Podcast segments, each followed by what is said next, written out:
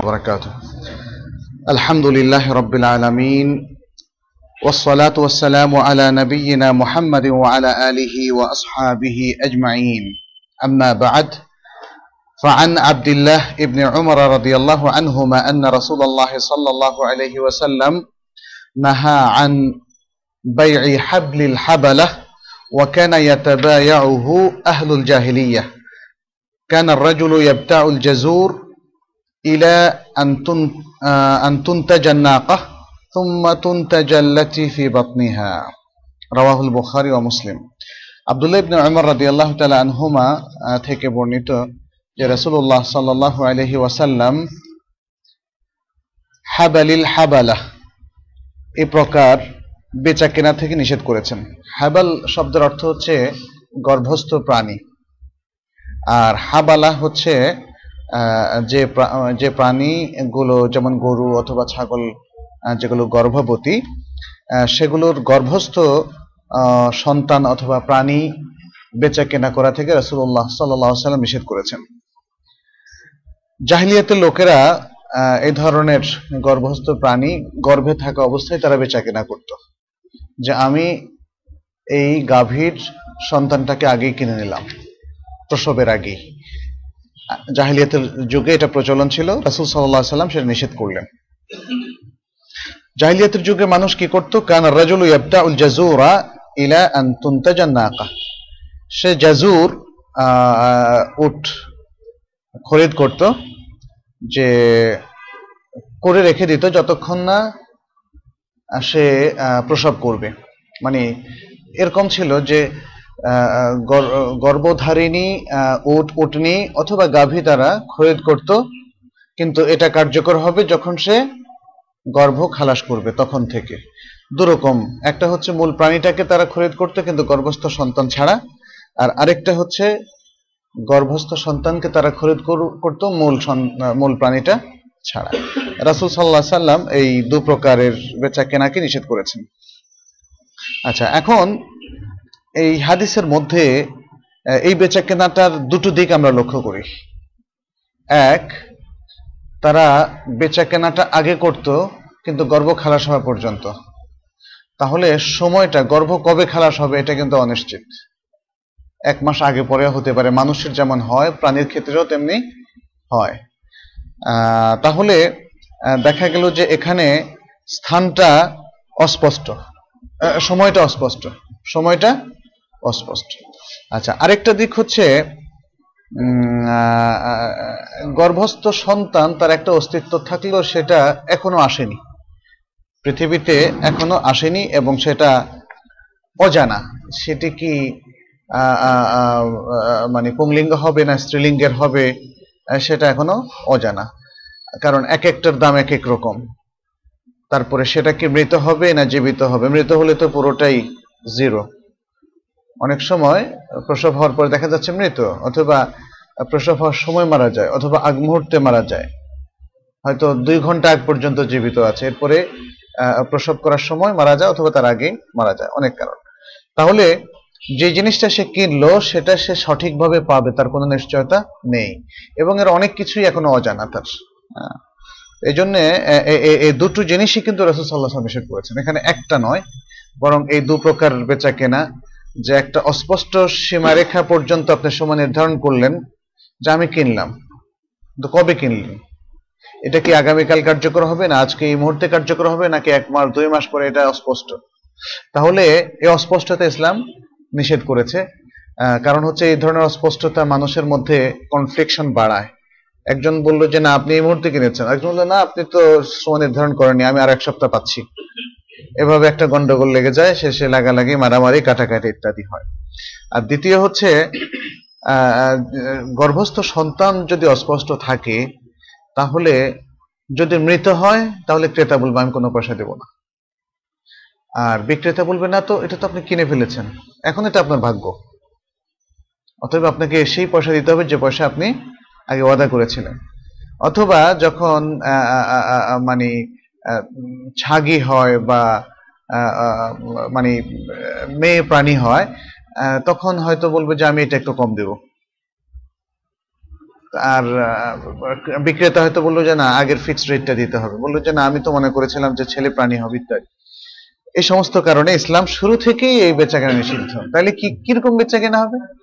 হয় আপনি গর্ভস্থ সন্তান সহ প্রাণী পুরোটাই এখনই কিনে ফেলবেন। কোনো অস্পষ্ট বা অনির্ধারিত সীমারেখার জন্য রেখে দেবেন না। আর অথবা আপনি অপেক্ষা করবেন যখন তার প্রসব হয়, প্রসবিত সন্তান দেখার পরে তখন আপনি মার্কেট রেট অনুযায়ী কিনবেন। এই, এটা হচ্ছে অপশন তাহলে এই অস্পষ্টতা রেখে এই ধরনের বেচা কেনা ইসলামের শরিয়াতে জায়েজ নেই। আচ্ছা এখানে মামলাতের ক্ষেত্রে তো আমরা এর আগে বেশ কিছু আলোচনা করেছিলাম। গত পর্বে।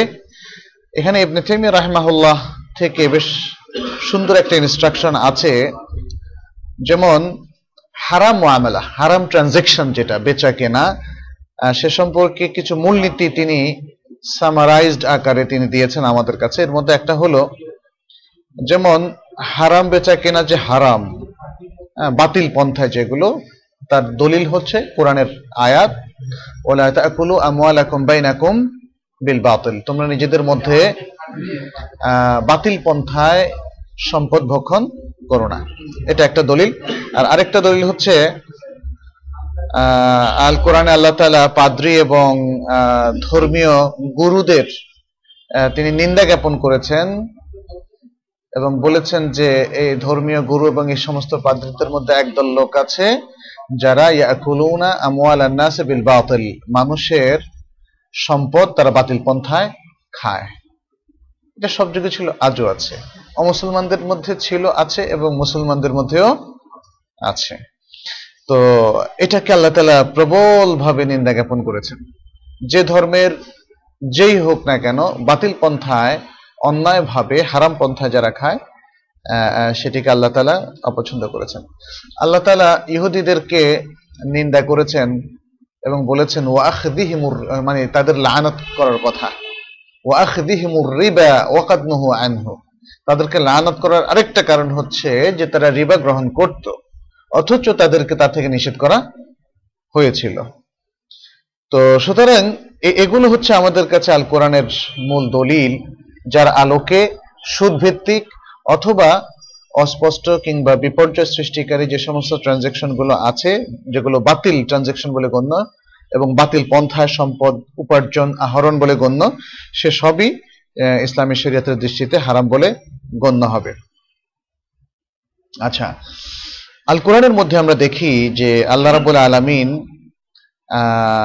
বাতিল পন্থায় মানুষের সম্পদ ভক্ষণ কে দুভাগে ভাগ করেছেন। এক রিবা ভিত্তিক আরেকটা হচ্ছে জুয়া ভিত্তিক আসলে বাতিল পন- পন্থার প্রায় সব ধরনের ট্রানজেকশন কিন্তু হয় রিবা, নয় জুয়ার মধ্যে পড়ে যাবে। হয় রিবা, নয় জুয়ার মধ্যে পড়ে যাবে। আপনি দেখেন, এই সমাজেও যত ট্রানজেকশন আছে, নানাভাবে হয়তো আমরা চিত্রিত করি, এটা হারাম এটা হারাম এটা হারাম, এই দলের কারণে। কিন্তু এই দুটোকে ক্লাসিফাই করলে দেখবেন হয় রিবা, নয় জুয়ার মধ্যে পড়বে। যেমন, একটু আগে আমরা যে পশু ক্রয় বিক্রয়ের কথা বললাম, তার গর্ভে থাকা অবস্থায়, এটা কিন্তু জুয়ার মধ্যে পড়বে। কেন জুয়ার মধ্যে পড়ে বুঝতে পেরেছেন তো, তাই না? কারণ মৃতর সব বদলে ও বলল, হায়, আমার তো সব শেষ। জুয়াটা হচ্ছে এরকম। লটারি করবেন, হয় কিছু পাবেন, নয় একদম জিরো। এটা হচ্ছে লটারি, অথবা জুয়ার মেইন কথা। মানে যে যে কোনো ধরনের জুয়া অথবা লটারি, এগুলো সবই একই ভুক্ত একইভাবে আমরা দেখি আমাদের সমাজে এই ধরনের অস্পষ্ট বেচাকেনা অনেক আছে। ইদানিং শেয়ার বিজনেসটাও এর মধ্যে অন্তর্ভুক্ত হয়ে গিয়েছে। কারণ আপনি শেয়ার কিনবেন, এক মাস পরে দেখবেন যে, হায় আল্লাহ, শেষ, সব শেষ। এবং আমরা পত্রিকার রিপোর্ট অনুযায়ী যেটা দেখি, প্রায় তেত্রিশ লক্ষ মানুষ গত দু তিন বছরে তারা সর্বশান্ত হয়েছে বলা যায়। প্রায় সর্বশান্ত হয়েছে, এরকম। তো এই ধরনের ট্রানজেকশনগুলো হচ্ছে জুয়া, যেটা অস্পষ্টতার কারণে, আপনি জানেন না, আপনি কি পুরোটা লস করবেন, অথবা ম্যাক্সিমামটা লস করবেন, অথবা আপনি প্রফিট করবেন, আপনি কিছু জানেন না। যদিও বেচাকেনার মধ্যেও কিছুটা অনিশ্চয়তা আছে, কিন্তু সে অনিশ্চয়তার এটা এক নয়। আপনি যখন একটা গুডস কিনবেন, কেনার পরে সাধারণত মার্কেট রেট অনুযায়ী এটা একটা প্রফিট হয়।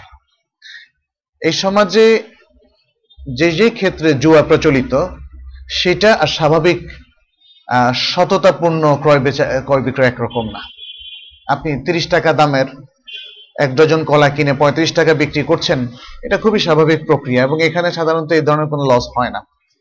এই ধরনের কোনো জুয়ার খেলা আসলে কোনো সমাজে ছিল না, এই সমাজেও নাই। কিন্তু জুয়ার ব্যাপারটা একদম ভিন্ন একদম ভিন্ন, যেখানে আসলে ধোকাবাজিটা প্রবল। আচ্ছা আর আরেকটা হচ্ছে রিবা। রিবাটা আমাদের সমাজে নানাভাবে প্রচলিত। সেটা হতে পারে যেমন করজ দিয়ে, যেটা মানে ঋণ দিয়ে টাকা, অতিরিক্ত টাকা আদায় করা। আর এখানে মূলনীতি হচ্ছে, কুল্লু কারদিন জাররা নাফআন ফাহুয়া রিবান। যে প্রত্যেক ঋণ যেটা যে কোনো বেনিফিট নিয়ে আসে, সেটাই হচ্ছে রিবা।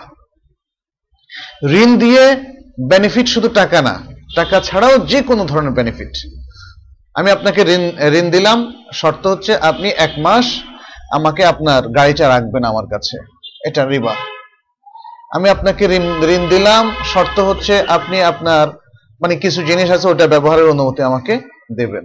অথবা আমার কিছু ফ্যাসিলিটি দরকার, ওই ফ্যাসিলিটি আপনি আমাকে দিবেন বা ইত্যাদি। যে কোনো শর্ত সাপেক্ষে যেই মানে এই ঋণের বদলে যে শর্ত আমরা আরোপ করি, যে বেনিফিটটা পাওয়ার জন্য, সেটা সবই রিবা। আসল কারণ হচ্ছে ইসলামের দৃষ্টিতে ঋণটা হচ্ছে পুরোপুরি চ্যারিটেবল করজে হাসানা। এটা আল্লাহর হস্তে দিতে হবে। ঋণটা পুরোপুরি আল্লাহর হস্তে এই জন্য ঋণ দিয়ে কোনো ওয়ালাইকুম আসসালাম, ঋণ দিয়ে কখনো যাবে না। আচ্ছা এখানে এটা হচ্ছে রিবাল কার্দ বলা হয়। এটা হচ্ছে রিবাল কার্দ। রিবাল ফদল আছে। রিবাল ফদলটা হচ্ছে সমপরিমাণ মানে একটা জিনিস আপনি দিলেন। একই জিনিস দিয়ে আপনি পরিবর্তন করবেন। তাহলে সমপরিমাণ হতে হবে।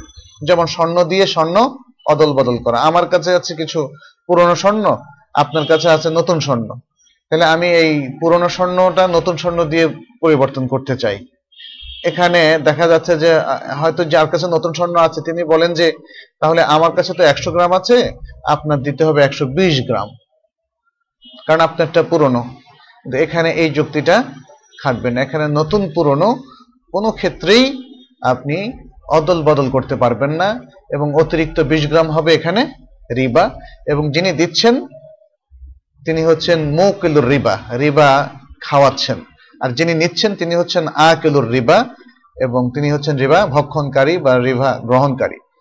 এটা হারাম। তাহলে কি করবেন? বলবেন যে তাহলে তো আমাদের সমস্যা, তাহলে আমি কি করব? আমি তো পুরানটা পাল্টে চাচ্ছি, পাল্টাতে চাচ্ছি, নতুনটা নিতে চাচ্ছি। আবার যিনি যার কাছে নতুন আছেন, তিনিও দিতে চাচ্ছেন, কোনো প্রবলেম নাই। তাহলে শরীয়ত কি এখানে একদম সব বন্ধ করে দিল? না, বন্ধ করেনি। আপনি যেটা করবেন পুরানটা বিক্রি করে দেবেন আপনি। একই ব্যক্তির কাছে। বিক্রি করে দেন, টাকাটা নিয়ে নেন। ওই টাকাটা দিয়ে আপনি নতুনটা কিনেন। এটা কি হিলা হলো? অবশ্যই না। এটা হিলা হলো না, কারণ এটা সেপারেট দুটো ট্রানজেকশন এবং খুব অনেস্ট ট্রানজেকশন আপনি ক্রেতা বিক্রেতা হিসেবে কখনো ঠকা, ঠকবেন না। ক্রেতা সবাই মার্কেট রেটে কিনবে, দুটো আলাদা ট্রানজেকশন কিন্তু সরাসরি হয়ে গেলে রিবা হয়ে যাবে এবং রিবার অনেক ক্ষতি আছে। শরিয়াত রিবার দরজাটা এক মুহূর্তের জন্য ওপেন করতে চায় না। এই জন্যই দুটো ট্রানজেকশনের মাধ্যমে আপনাদেরকে একটা সুযোগ করে দেওয়া হলো, যাতে রিবার দরজাটা বন্ধ থাকে। রিবার দরজাটা সম্পূর্ণ বন্ধ করেই ট্রানজেকশনটা আমাদের করতে হবে। যারা ইসলামকে পছন্দ করে না, তারা হয়তো বলবে যে একই কথাই হলো। তারা হয়তো এই কথা বলতে পারে, কিন্তু বুদ্ধিমান ব্যক্তি মাত্র এবং অর্থনীতিবিদরাও অবশ্যই স্বীকার করবেন, এটা একই জিনিস অবশ্যই হয়নি। একই জিনিস হয়নি। এটা হচ্ছে রিবাল ফদল। এই জন্যে যেমন ধরেন, স্বাভাবিক অবস্থায় যেমন আমাদের কাছে আছে কিছু রোতাব কাঁচা খেজুর, অথবা গাছ পাকা শুকনো খেজুর নয়। এখনও গাছে একটু পেকে এসছে, এই ধরনের খেজুর রোতাব বলে আপনারা জানেন, সৌদি আরবে বিক্রি হয়, আমাদের দেশে অবশ্য রোতাব খুব বেশি পাওয়া যায় না। আর যেই খেজুরটা গাছ থেকে পেড়ে শুকিয়ে রাখা হয়, সেটাকে বলা হয় তামর। তামর, শুকনা খেজুর। এখন আপনার কাছে আছে একটা এক কেজি কাঁচা খেজুর। আর আমার কাছে আছে একদম শুকনো খেজুর এক কেজি এটাকে পরিবর্তন করে এটাও পরিবর্তন করা যাবে না, তবে এক্ষেত্রে একটা রোকসাত আছে। শরীয়তের পক্ষ থেকে একটা স্পেশাল পারমিশন আছে, সেটাকে বলা হয় বাইউল আরায়া, সেটা আজকের আলোচনা আসবে ইনশাআল্লাহ। তাই শরীয়ত কতটা মানে কেয়ারফুল এবং কতটা সিনসিয়ার যাতে রিভার দরজা বিন্দু মাত্র ওপেন না হয়। মানে শরিয়া আপনারা যদি এই কিতাবুল বুয়ুয়ের হাদিসগুলো পড়েন, তাহলে এটা ক্লিয়ার হয়ে যাবে। আমাদের দেশের সবাই তো কম বেশি বেচা কেনা করে। একজন ব্যক্তি কি পাওয়া যাবে যিনি বেচেনও না, কেনেনও না? আছেন এরকম কেউ? নাই। তাহলে সবার উপরে এক ধরনের ওয়াজিব বলা যায় যে বেচা কেনার হাদিসগুলো একটু যেন তারা পড়ে। কারণ এই হাদিসগুলো না পড়ার কারণে, না জানার কারণে রিবাকে আমরা এমন ভাবে গ্রহণ করে ফেলেছি, আমাদের একটুও আফসোস হয় না।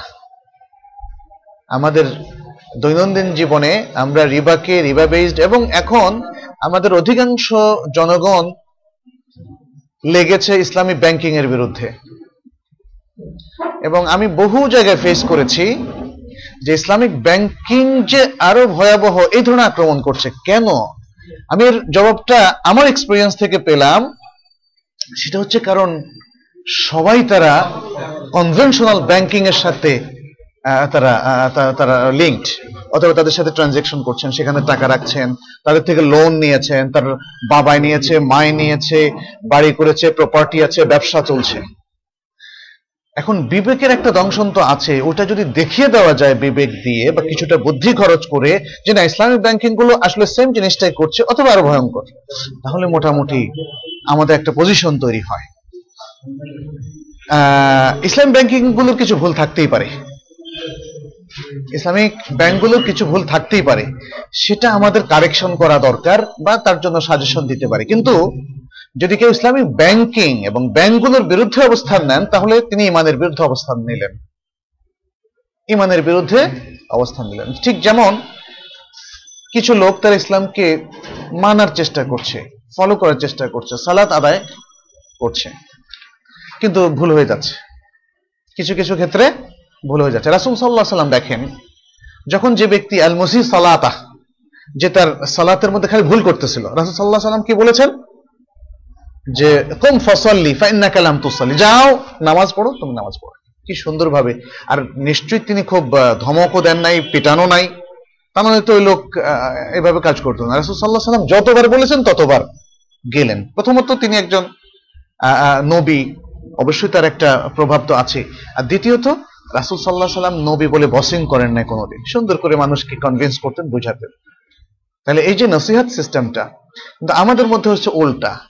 আমরা হচ্ছি নিজের অবস্থানকে, নিজের ট্রানজেকশনকে নিজে যা হক বা সঠিক মনে করছি, সেটাকে জাস্টিফাইড করার জন্য আমরা সব সময় সবল সকল শক্তি দিয়ে অন্যটাকে আমরা ডিফিউট করার চেষ্টা করি এবং ভুল প্রুফ করার জন্য আমরা চেষ্টা করি, যেটা আসলে উচিত না। এখানে উচিত হচ্ছে নসিহত করা। আপনি যদি কোনো একটা ইসলামিক ব্যাংকের ট্রানজেকশনে ভুল পান, সরাসরি সারিয়া কাউন্সিলে গিয়ে আপনি ইয়ে করবেন, জানিয়ে দেবেন। এটা হচ্ছে আপনার পক্ষ থেকে। কিন্তু তারা যদি তারপরে ভুল করে যায়, এরপরেও এরপরেও সামষ্টিক ক্ষেত্রে সামষ্টিক ক্ষেত্রে আল খাতিয়া পাপ এবং ভুলের মাসুল দিতে হবে সংশ্লিষ্ট ব্যক্তি। আপনি আমি সবাই নন। রাষ্ট্রের মধ্যে যতগুলো ভুল হয়, রাষ্ট্র যারা পরিচালনা করছেন এবং রাষ্ট্রের কর্ণধার যারা, তারা দায়ী থাকবেন।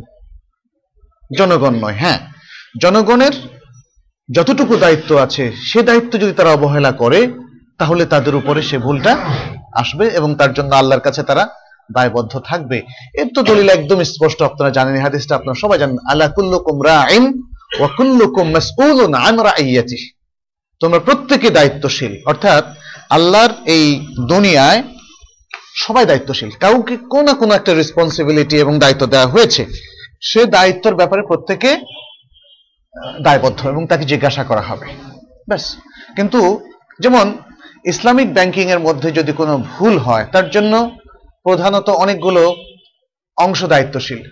সারিয়া পার্ট সারিয়া কাউন্সিল সারিয়া বোর্ড যে কাজগুলো করবে, তার জন্য তারা দায়িত্বশীল। তারা যদি কোন ট্রানজেকশন গুলোকে ইনস্ট্রাকশন দিয়ে সারিয়া বেসড কমপ্লায়েন্সটা তারা যদি ক্রিয়েট না করে, তাহলে তারা পুরো ত্রুটি তাদের উপর যাবে। দ্বিতীয় হচ্ছে সারিয়া কাউন্সিল তার দায়িত্ব পালন করল। এটাকে ইমপ্লিমেন্ট করবে এক্সিকিউটিভরা অফিসাররা এবং তাদের অধীনস্থ অফিসাররা ব্যাংকের ম্যানেজাররা এবং সংশ্লিষ্ট অফিসাররা যার যেটা দায়িত্ব। যেমন কোনো প্রোডাক্ট কেনার ক্ষেত্রে যদি দেখা যায় যে ব্যাংক তো কিনবে আগে, তারপর ক্লায়েন্টের কাছে বিক্রি করবে। ব্যাংকের যে অফিসারকে দায়িত্ব দেওয়া হলো, তিনি যদি না যান, তিনি যদি বলেন যে আপনি নিয়ে আসেন যে ইনভয়েস অসুবিধা নাই। তাহলে এখানে তার দায়িত্বটা তিনি দায়ী হলেন। তিনি দায়ী হলেন। ক্লায়েন্ট যদি রাজি হয়ে যায়, দেখেন ব্যাংকিং এর ক্ষেত্রে সবচেয়ে বড় দায়ী হচ্ছে ক্লায়েন্ট যতই যা বলেন না কেন। ব্যাংকিং এর ক্ষেত্রে অল্প কিছু দু এক জায়গা ছাড়া। অল্প কিছু শর্ত সারাইতের ক্ষেত্রে দু এক জায়গা ছাড়া ম্যাক্সিমাম দায়ী হচ্ছে ক্লায়েন্ট কারণ ক্লায়েন্টরা সব সময় জোরাজোরি করে যে আমাদেরকে নগদ সুবিধাটা দিতে হবে। কম্পিউটার কেনার জন্য টাকা নিচ্ছেন, কিন্তু আসলে কম্পিউটার কিনবেন না। এই কারণে যে ভায়োলেশনগুলো হয়, এটা আমরা দেখেছি অধিকাংশ ক্লায়েন্টের কারণে। যাই হোক, এখানে সংশ্লিষ্ট ব্যক্তিদের উপর বর্তাবে, পুরো সমাজের সকল পাপ একটা ইনস্টিটিউশনের উপর বর্তাবে না, বা রাষ্ট্র বলতে একটা রাষ্ট্র বাংলাদেশের উপর বর্তাবে না। তাই না? মানে কারণ এগুলো তো হচ্ছে ইনস্টিটিউশন এগুলো তো হচ্ছে বিল্ডিং এগুলো তো স্থান, ভূমি আর্থ এগুলোর কোনো শাস্তি হবে না, শাস্তি হবে এই স্থানগুলোর যারা দায়িত্বশীল ছিলেন তাদের ভুলের কারণে। এনিওয়ে আমি মনে করি যে এক্ষেত্রে এক্ষেত্রে ইসলামিক ব্যাংকিং হোক বা এই ধরনের আরও যে প্রতিষ্ঠান যারা আমাদেরকে ইসলামিক কমপ্লায়েন্স ভিত্তিক সেবাগুলো দিচ্ছে তাদেরকে হেল্প করা যাতে তারা শরিয়া প্রোটেক্ট করতে পারেন। শরিয়ার মূলনীতি তারা মেনে চলতে পারেন। আর যদি তারা ভঙ্গ করেন, তাহলে সংশ্লিষ্ট সবার দৃষ্টি আকর্ষণ করা উচিত। এবং গঠনমূলক লেখা উচিত। আপনার সামনে জমিন উন্মুক্ত। আপনি পত্রিকায় লিখতে পারেন যে, ইসলামিক ব্যাংকিংগুলোর মধ্যে এই এই সমস্যা আছে। এই সমস্যাগুলো থেকে উত্তরণ না হলে এখনও বিশ পার্সেন্ট ত্রিশ পার্সেন্ট সুদের মধ্যে তারা সম্পৃক্ত থেকে যাবে, ইত্যাদি।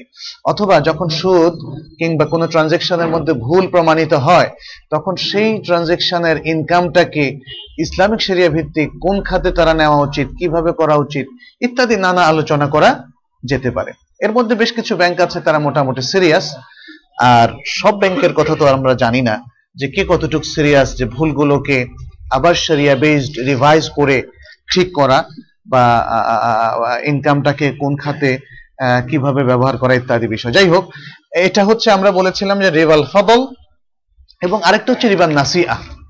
রিবান নাসিয়া যেটা সময়ের সাথে রিলেটেড সময় বাড়বে, টাকা বাড়বে। যেটা চক্রবৃদ্ধি সুদের একটা অন্যতম বৈশিষ্ট্য। তো যাই হোক মানে এই সমাজের মধ্যে বেচা কেনার ক্ষেত্রে যতগুলো প্রকার আছে কোনগুলো যাবে রিবার সাথে? অধিকাংশই রিবার সাথে যাবে আর কিছু যাবে জুয়ার সাথে। দুটোই রাসূলুল্লাহ সাল্লাল্লাহু আলাইহি সাল্লাম স্পষ্টভাবে হারাম করেছেন এবং আল্লাহ তালাও হারাম করেছেন। আহাল্লাহুল বাইআ ওয়া হাররামার রিবা।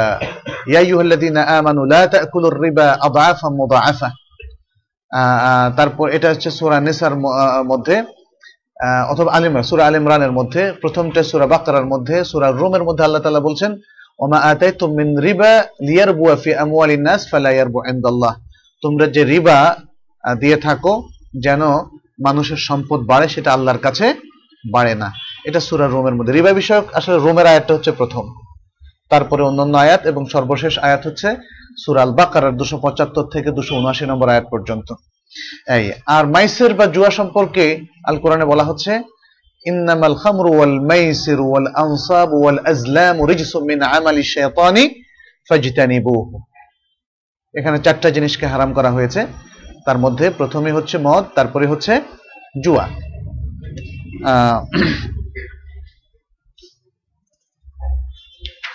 হাদিসে অনেক বিষয় এসছে। আমরা এরপরে নেক্সট হাদিসে যেতে চাচ্ছি। বাবুন নাহি আন বাই'i থামারাতি ক্বাবলা বুদুই সালাহিহা। এটা আরেকটা পরিচ্ছেদ। যে কোন ফল পাকার আগে সেটা বেচা নিষেধ হওয়া প্রসঙ্গে। যেমন আম, আমের মাত্র ইয়ে বের হলো। এই যে এটাকে কি বলে এখন যে বের হয়? মুকুল। গুটি বা মুকুল, যাই হোক, এটা যখন বের হলো, এখন যদি আম কেউ বিক্রি করে দেয়, তাহলে এটা শরীয়তে নিষিদ্ধ। কারণ আমরা ঠিক জানি না, এই মুকুলগুলো যদি সব শিলা পড়ে, আল্লাহ না করুক যদি পড়ে সবগুলো নষ্ট হয়ে যায়, তখন তো যিনি কিনলেন তিনি একদম শেষ। কিন্তু এই আমগুলো যখন বড় হয়ে একটু পাকার মতো হবে, তখন কিন্তু শিলা পড়লেও আম নষ্ট হবে না। আম নষ্ট হবে না। তো সেটার একটা বিষয় আছে। দেখেন, শরিয়ত কত কত মানে অ্যালার্ট এবং সচেতন এই সমস্ত ব্যাপারে। রিবা এবং মাইসেরের দরজা যেন সম্পূর্ণ বন্ধ থাকে। এই জন্য এই বিষয়টা বলা হয়েছে। এখানে যে হাদিসটা এসছে, আব্দুল্লাহ ইবনে আমর রাদিয়াল্লাহু তাআলা আনহুমা থেকে, আন্না রাসূলুল্লাহ সাল্লাল্লাহু আলাইহি ওয়াসাল্লাম নাহা আন বাই'i তামারাতি হাত্তা ইয়াবদুয়া হাত্তা ইয়াবদুয়া সালাহুহা। নাহাল ওয়াল মুশতারি। আব্দুল্লাহ ইবনে রাদিয়াল্লাহু তাআলা আনহুমা বলছেন যে রাসূলুল্লাহ সাল্লাল্লাহু আলাইহি ফল বেচা কেনা থেকে নিষেধ করেছেন। যতক্ষণ না সেগুলো সেগুলো মানে পাকা পাকাটা প্রকাশ পায়। অর্থাৎ একটু হলদা হয়ে যায়, অথবা একটু লাল হয়। মানে যেটা পাকার কোনো একটা আলামত প্রকাশ না পাওয়ার আগ পর্যন্ত রাসুল সাল্লাহ সাল্লাম বেচা কেনা থেকে নিষেধ করেছেন। তিনি নিষেধ করেছেন বিক্রেতাকে এবং নিষেধ করেছেন ক্রেতাকে। তার মানে হচ্ছে, ক্রেতা, বিক্রেতা দুজনেই যদি এই- বেচা কেনা করে তাহলে দুজনেই পাপি হবেন। আচ্ছা আরেকটা হাদিস হচ্ছে একই পরিচ্ছেদে, আন আনাস ইবনে মালিক রাদিয়াল্লাহু আনহু أن رسول الله صلى الله عليه وسلم نهى عن بيع الثمار حتى تزهي قيل وما تزهي قال حتى تحمر تحمر قال أرأيت إذا منع الله الثمرة بما يستحل أحدكم مال أخيه رواه البخاري ومسلم আহ, এখানে আমরা যতগুলো হাদিস আলোচনা করছি সবই বুখারী মুসলিমের হাদিস শুধু দু একটা মুসলিমের আচ্ছা আনাস ইবনে মালিক রাদিয়াল্লাহু তাআলা তিনি বলছেন যে রাসূলুল্লাহ সাল্লাল্লাহু আলাইহি সাল্লাম নিষেধ করেছেন ফল বেচা কেনা করা থেকে যতক্ষণ না সেগুলো পাকে। আরবিতে বলেছে, হাত্তা তুজহি। তুজহি শব্দটা সাহাবাদের কাছে পরিচিত ছিল না, এজন্য তারা জিজ্ঞেস করলেন, ইয়া রাসূলুল্লাহ, তুজহি আবার কি? ওয়ামা তুজহি। তখন বললেন যে হাত্তা তাহমাররা। যখন লাল হয়ে যাবে, ফলগুলো যখন লাল হয়ে যাবে মানে পাকবে। ফলগুলো যখন পাকা ধরবে, এটাও বলা যায়, পাকা ধরবে। তখন রাসূলুল্লাহ সাল্লাল্লাহু আলাইহি সাল্লাম বললেন মানে সাহাবাদের চেহারা দেখে তো তিনি বুঝলেন যে এখানে আরও অনেক প্রশ্নবোধক চিহ্ন আছে। ব্যাপার কি? কি কি জন্য এই ইনস্ট্রাকশন তখন তিনি বললেন যে, তোমরা কি দেখছ না যে আল্লাহ তাআলা যদি কোনো তার সৃষ্ট প্রাকৃতিক কারণে ফলগুলোকে নিষেধ করে দেন, অর্থাৎ ধ্বংস করে দেন, তাহলে তোমার এই ভাই যে বিক্রি করল সে তার মালকে, যেটা ক্রেতা থেকে সে নিল, এই মালকে কীভাবে হালাল করবে সে? আল্লাহ রাসুল ঠিক এভাবে বললেন। বিক্রেতা, তার মাল যে সে ক্রেতা থেকে পেল, সে কীভাবে হালাল করবে? কারণ সে যা বিক্রি করেছে, কিছুই তো পাওয়া যায়নি। কিছুই পাওয়া যায়নি, কারণ তার আগেই সমস্ত ফল আল্লাহ তালা উঠিয়ে নিয়েছেন, ধ্বংস করে দিয়েছেন যে কোনো কারণে। তো এখানে এখানে মানে এই হাদিস থেকে যেটা আমরা পেলাম সেটা হচ্ছে প্রথমত হাদিস দুটোতে নিষেধ করা হয়েছে, ফল পাকার আগে বেচা কেনা করতে। এক নম্বর। এই নিষিদ্ধতা স্বাভাবিকভাবে যেহেতু রাসুল সাল্লাহ নিষেধ করেছেন, এই নিষিদ্ধতা দ্বারা হারাম হওয়া বোঝায়। এই নিষিদ্ধতা দ্বারা হারাম হওয়া বোঝায়। আচ্ছা যখন বলেছেন পাকার আগ পর্যন্ত বেচা কেনা করা যাবে না, তখন কি বোঝা গেল? পাকা, পাকলে অথবা পাক ধরলে বেচা কেনা জায়েজ হবে। এটা তিন নম্বর আমরা ইনস্ট্রাকশন এই হাদিস থেকে পেলাম। আর আরও একটা পেলাম, দ্বিতীয় হাদিস থেকে, আনাস রাদিয়াল্লাহু তাআলা হাদিস থেকে। সেটা হচ্ছে, পাকবে কখন? যখন তুজহি, অর্থাৎ বা তাহমাররা, যখন একটু লাল আভা বা লাল হলদাটে এরকম কোনো একটা চিহ্ন প্রকাশ পাবে, তখন। এটা হলো চতুর্থ বিষয়। আচ্ছা পঞ্চম বিষয়টা, এটা আমরা বুদ্ধি দিয়ে বুঝতে পারি। কেন নিষেধ করলেন আল্লাহ তালা পাকার আগে কেন নিষেধ করলেন? কারণ, এদিকেও ইন্ডিকেশন আছে অবশ্য আনাস রাদিয়াল্লাহু হাদিসে, কারণ পাকার আগে এগুলো ফুল বা কলির মতো থাকে, যেগুলো ঝড় হাওয়াতে, শিলাবৃষ্টিতে ঝরে যাওয়ার সম্ভাবনা খুব বেশি। আর কোন কোন বছর যে শিলাবৃষ্টি হবে কি কেউ আমরা জানি? আমরা তো দেখছি পৃথিবীর আবহাওয়া মারাত্মকভাবে পাল্টে যাচ্ছে। যদিও এর জন্য মানুষের মানুষকে দায়ী করা যায়, অনেক ক্ষেত্রে মানুষকে দায়ী করা যায় না। মানুষ বন বাদার উজাড় করে ফেলছে, নদী নালাগুলো নষ্ট করে ফেলছে এবং পানিগুলোকে স্বাভাবিক স্রোত নষ্ট করছে, ভরাট করছে মানে আল্লাহর সৃষ্ট যে ন্যাচারাল বিষয়গুলো আছে, সেগুলোকে আমরা চরমভাবে বাধাগ্রস্ত করছি বলে এখন যেহেতু আল্লাহর সুন্নাত এখানে ভায়োলেটেড হচ্ছে, ফলে এটা আর ন্যাচারাল থাকছে না। ন্যাচারাল না থাকার কারণে অন্যরকম হয়ে যাচ্ছে। সবাই যদি এখানে ভালো মানুষ থাকতো এই সমাজে তাহলে কিন্তু এত কনফ্লিকশন থাকতো না, মারামারি, কাটাকাটি থাকতো না। এটা ছিল ন্যাচারাল কিন্তু মানে অস্বাভাবিক হলো কি? যে একজন আরেকজনকে দেখতে পারে না মানে দেখলে তেড়ে আসে, মারে, ঘুষাঘুষি করে, হত্যা করে। এই যে বিষয়গুলো, এটা হচ্ছে অস্বাভাবিক। মানুষের মধ্যে অস্বাভাবিক। যদিও সেটাই এখন স্বাভাবিক হয়ে গিয়েছে। কিন্তু এর জন্য কে দায়ী? আমরাই দায়ী। আমরাই নিজেদের মনে ভালোবাসার বদলে ঘৃণা বিদ্বেষ পোষণ করি। আমরাই অনেস্ট হওয়ার বদলে দিস অনেস্টি আমরা ফলো করি। আমরাই আল্লাহর ইবাদতের বদলে আল্লাহর ইবাদতকে ইগনোর করি। আল্লাহকে স্রষ্টা এবং ইলাহ হিসাবে স্বীকৃতি দেওয়ার যে ইমানি দায়িত্ব আমাদের ছিল, সেটা না করে আমরা ব্লগে আজে বাজে কথা লিখি, বলি শেয়ার করি এবং অন্যায় আচরণ করি। ফলে আল্লাহ রহমত বরকত থাকার কথা নয়।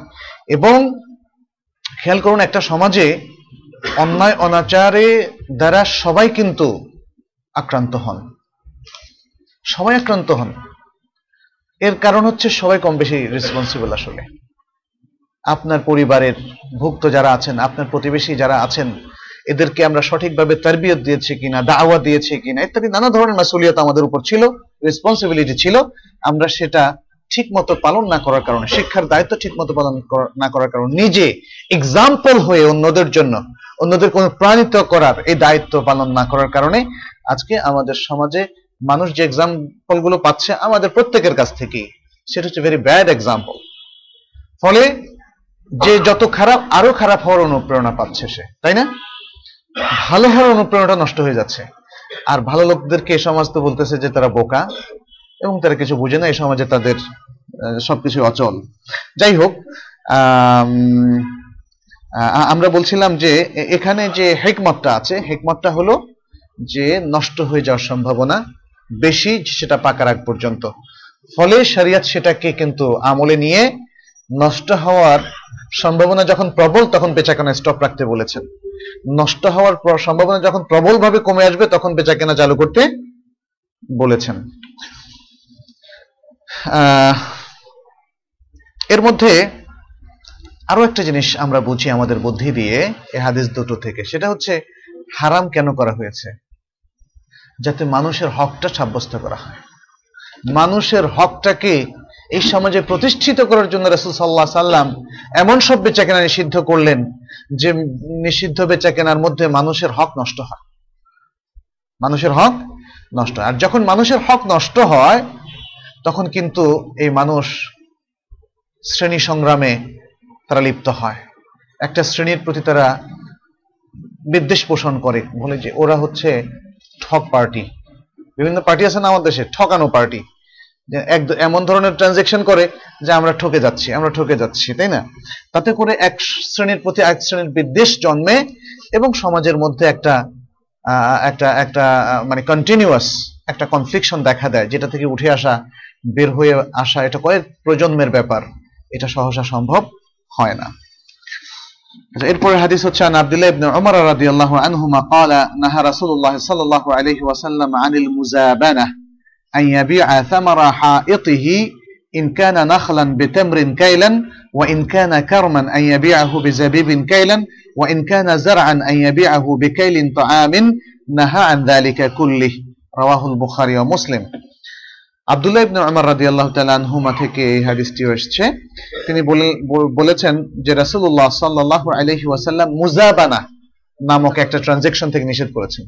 মুজাবানা।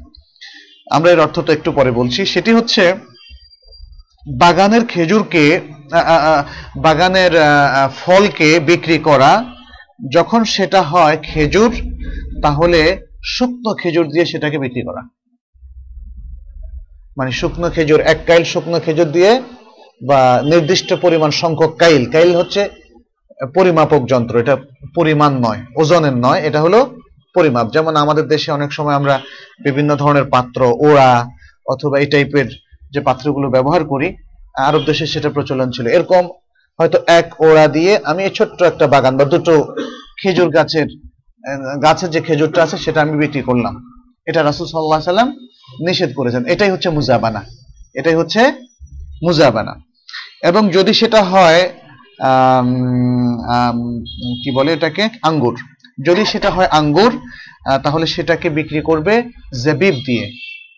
কাইল, অর্থাৎ পরিমাপ যুক্ত জেবিব বা কিশমিশ দিয়ে। কিশমিশটা হচ্ছে আঙ্গুর যখন শুকিয়ে যায়, তাহলে কাঁচা আঙ্গুর, গাছের আঙ্গুর কিশমিশ দিয়ে যেটা শুকিয়ে গিয়েছে, সেটা দিয়ে বিক্রি করতে তিনি নিষেধ করেছেন। আর যদি সেটা হয় ফসল, যেমন ধানের শীষে ধান আছে, অথবা গমের শীষে গম, সেটা আমরা কিনলাম যে দশ বস্তা চালের বিনিময়, অথবা ধানের বিনিময়। এটা রাসুল সাল্লাহ সাল্লাম নিষেধ করেছেন। এই সব কিছু থেকেই রাসুল সাল্লাহ সাল্লাম নিষেধ করেছেন। মুজাবানা এই শব্দটি এসেছে আসলে আজাবান থেকে আজাবান আজাবান মানে হচ্ছে আদাফ ও শাদীদ, দেওয়া। দেওয়া মানে যেমন এই এই দেওয়াটাকে এরকম যে যিনি ক্রেতা এবং যিনি বিক্রেতা, তারা একে অন্যকে আগে ভাগেই সব মানে লেনদেন করে ফেললেন। যে আপনার এই ধানের শীষের ধানগুলো আমি কিনে ফেললাম, এই দশ বস্তা ধান দিয়ে। এটাকে রাসুল সাল্লাহ সাল্লাম নিষেধ করেছেন এবং এটাকে বলা হচ্ছে মুজাবানা। মুজাবানা মানে হচ্ছে দেওয়া। সেখান থেকে পরস্পর পরস্পরকে দেওয়া। রাসুল সাল্লাহ সাল্লাম নিষেধ করলেন। আর যে কোনো দেওয়া নয়, বরং স্পেশাল ক্রাইটেরিয়া যে বৈশিষ্ট্য আমরা উল্লেখ করলাম, এইভাবে দেওয়াটাকে মুজাবানা বলা হয়। সুতরাং মুজাবানা বললে আরবরা এই ধরনের লেনদেনকে বুঝবে। অতএব এটা প্রচলনের কারণে এই শব্দটা নির্দিষ্ট একটা লেনদেনকে বোঝাচ্ছে। এটা শাব্দিক অর্থটা এখানে ধর্তব্য নয়। যারা শাব্দিক অর্থে মানে কোরআন হাদিস বুঝতে চান, কিছু আরবি শিখলেন কিছু কোরআনের আয়াত শিখলেন, হাদিস শিখলেন, তাদের জন্য কিন্তু বড় প্রবলেম মেথোডলজি যদি তাদের জানা না থাকে এবং প্রত্যেকটা হাদিসের সাথে কীভাবে তাআমুল করতে হবে ইন্টারাক্ট করতে হবে, সেখান থেকে কীভাবে হুকুমটাকে ডিরাইভ করতে হবে, সেটা যদি ইস্তেমবাদ করতে হবে, সেটা যদি আমাদের জানা না থাকে তাহলে কিন্তু সমূহ ভুল হওয়ার সম্ভাবনা। এখানে আরেকটা শব্দ দেখবেন। আমরা এদেশে অনুবাদ করতে গিয়ে দেখলাম যে প্রচুর শব্দের মধ্যে অনেকের ভুল আছে। কারণ যেমন আরবি থেকে অনুবাদ করবে কেউ, তাহলে প্রচুর আরবি তার জানা উচিত। আবার যিনি বাংলা অনুবাদ করবেন, সে আরবির বাংলা অনুবাদ যে এটা, তার বিকল্প শব্দ, সেটাও তো জানতে হবে। এই জন্য প্রচুর পড়াশোনা ছাড়া সঠিক অনুবাদ করা খুব কঠিন। এবং এখানে যেমন ধরেন আপনার লক্ষ্য করবেন, আইয়াবি আসামারা হা এতিহি হা এত, হায়াত মানে হচ্ছে দেয়াল। হায়াত মানে হচ্ছে দেয়াল। কিন্তু সেই যুগে হায়াত বলতো বাগানকে। সাল্লাল্লাহু সাল্লামের যুগে হায়াত বলতো বাগানকে, বাগানের ফল। আর এখন যে কেউ হয়তো হায়াত মানে তো, যে কোনো ডিকশনারিতে এখন খুলে দেখবে যে হায়াত মানে হচ্ছে দেয়াল। যে দেয়ালের ফল। দেয়ালের ফল বিক্রি করে। মানে এই এই তর্জমা করলে কিন্তু হবে না। এই তর্জমা করলে হবে না। এরকম কিছু বই অবশ্য বের হয়েছে যে আগে আরবদের কাছে একটা অর্থ ছিল, পরে এখন আরেকটা অর্থে শব্দটা রূপান্তরিত হয়েছে। এই ধরনের বেশ কিছু শব্দ আছে। হায় তার মধ্যে একটা শব্দ। আচ্ছা। তো এখানে আমরা তিন প্রকার বেচা কেনা যেটা মুজাবানার মধ্যে পড়ে সেটা আমরা এখানে পেলাম। সেটা হচ্ছে কাঁচা, খেজুর, শুকনো খেজুর দিয়ে বিক্রি করা যাবে না। এবং আঙ্গুর, কাঁচা আঙ্গুর কিশমিশ দিয়ে বিক্রি করা যাবে না এবং যেটা কাঁচা ফসল সেটা পরিপূর্ণ শুকনো ফসল দিয়ে বিক্রি করা যাবে না ক্ষেতের। এটা এখানে স্পষ্ট করে বলা হয়েছে। অবশ্য আরেকটা হাদিস শুধু ওই ফলের ক্ষেত্রে ইস্তেসনা করা হয়েছে মানে সেখানে জায়েজ বলা হয়েছে, সেটা হচ্ছে আরায়ার ক্ষেত্রে সেটা একটু পরে আসছে। আরায়া, মনে রাখবেন আপনারা, আরায়া। আচ্ছা। এই হাদিসগুলোর মানে শিক্ষাও প্রায় সেম কথা। হাদিস থেকে আমরা জানলাম যে মুজাবানা নামক যে ট্রানজেকশনটা সেটা নিষিদ্ধ এবং সেটা তিন ক্ষেত্রেই নিষিদ্ধ। দ্বিতীয় হচ্ছে এই যে বেচা কেনাগুলো তাহলে যদি এটা নিষিদ্ধ, অনেক সময় নিষিদ্ধ হলেও বেচা কেনা করলে হয়ে যায়। কিন্তু গুণাটা থাকে আর কি। কিন্তু এখানে এখানে নিষিদ্ধ মানে যে জিনিসটা নিষিদ্ধ, তাহলে কি বেচা কেনাটা শুদ্ধ হবে? না। বরং এই এই বেচা কেনাগুলো যেগুলো রাসুল্লাহ সাল্লাহ সাল্লাম নিষিদ্ধ করেছেন, সেগুলো নিষেধ করার কারণেই সেগুলো বাইয়ের ফাসিদ বলে গণ্য হবে এবং এটা মালিকানা হস্তান্তর তাদের হবে না। তারা একে অদল করলেও মালিকানা হস্তান্তর হবে না। তার মানে হচ্ছে এই ধরনের ট্রানজেকশনে শরীয়তের ভায়োলেশনটা হতেই থাকবে কন্টিনিউয়াসলি এবং এর ফলে বরকত তাদের থেকে মানে সব সময় দূরে থাকবে। আর এখানে যে হেকমতের কথা আমরা বুঝতে পারি, সেটি হচ্ছে একই জিনিস, এটা মাইসেরের সাথে রিলেটেড হয়ে যাবে। মাইসের, এখানে রিবা, রিবাও হতে পারে, কিন্তু রিবা হবে না, এই হ্যাঁ রিবা রিবা এবং মাইসের দুটোরই সম্ভাবনা এখানে আছে। রিবা কীভাবে?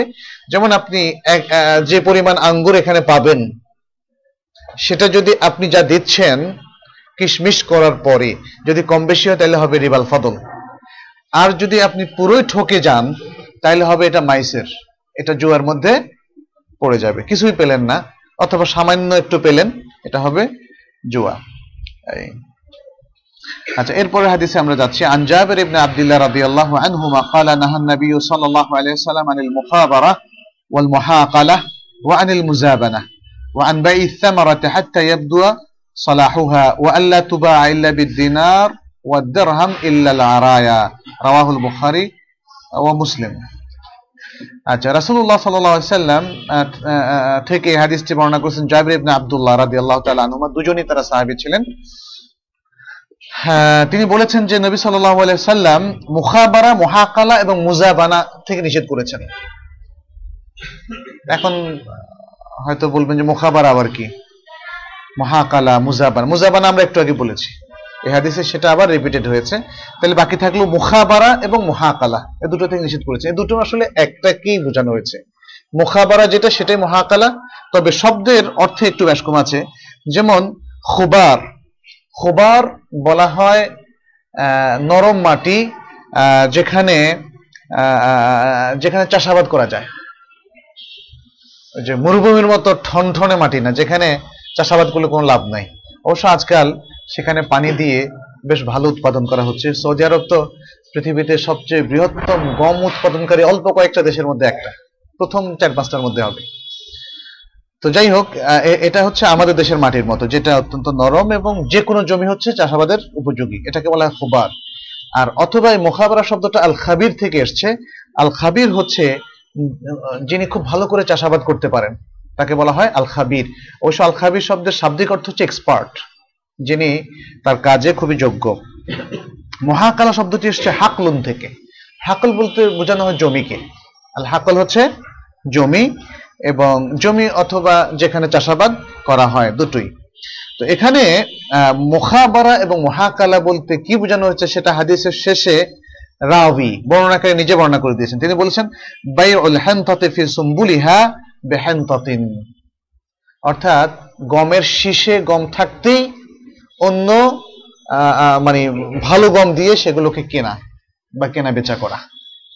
সেগুলোকে কেনা বেচা করা। এটা যেমন যারা স্টক রাখে, অনেক ব্যবসায়ী যারা স্টক রাখে, তারা ভাবে তারা ভাবে যে আমার এই গম দিয়ে মানে তাদের, আমি পুরো জমিটা কিনে নেব। তো শরীয়ত এটাকে নিষেধ করেছেন। কারণ, দেখেন, যারা চাষবাস করে, এরা অনেক সময় একটু এডুকেশনাল দিক থেকে একটু নিম্ন পর্যায়ের হয় বুদ্ধি টুদ্ধিও একটু কম হয়। ফলে, দেখেন সারিয়া খেয়াল করেছে যে এই যে নির্বোধ লোকগুলো, তারা যেন না ঠকে। এর আগের বেচা কেনার মধ্যে আমরা যেমন একটা লোক গ্রাম থেকে আসলো শহরে, এই শুরুতেই যেন কেউ এসে তার সম্পদ কেনা বেচা না করে, সে নিষেধ করা হয়েছে। বাই হাদরিন লেবাদ, তালাক্তি রুকবান ইত্যাদি। মানুষ যেন, দেখেন, ইসলামী শরীর উদ্দেশ্য হচ্ছে যে সবাই যেন মানে মার্কেট প্রাইসের উপর তাদের ধারণা থাকে। ক্রেতা, বিক্রেতা উভয় কে যেন না ঠকে। সুবহানাল্লাহ। এটা কিন্তু শরিয়ার একটা বড় ধরনের বিউটি আল্লাহ একবার একমাত্র ইসলাম ছাড়া আর কেউ কিন্তু এত সৌন্দর্য পৃথিবীর বেচা কেনার মধ্যে আর কেউ দিতে পারেনি।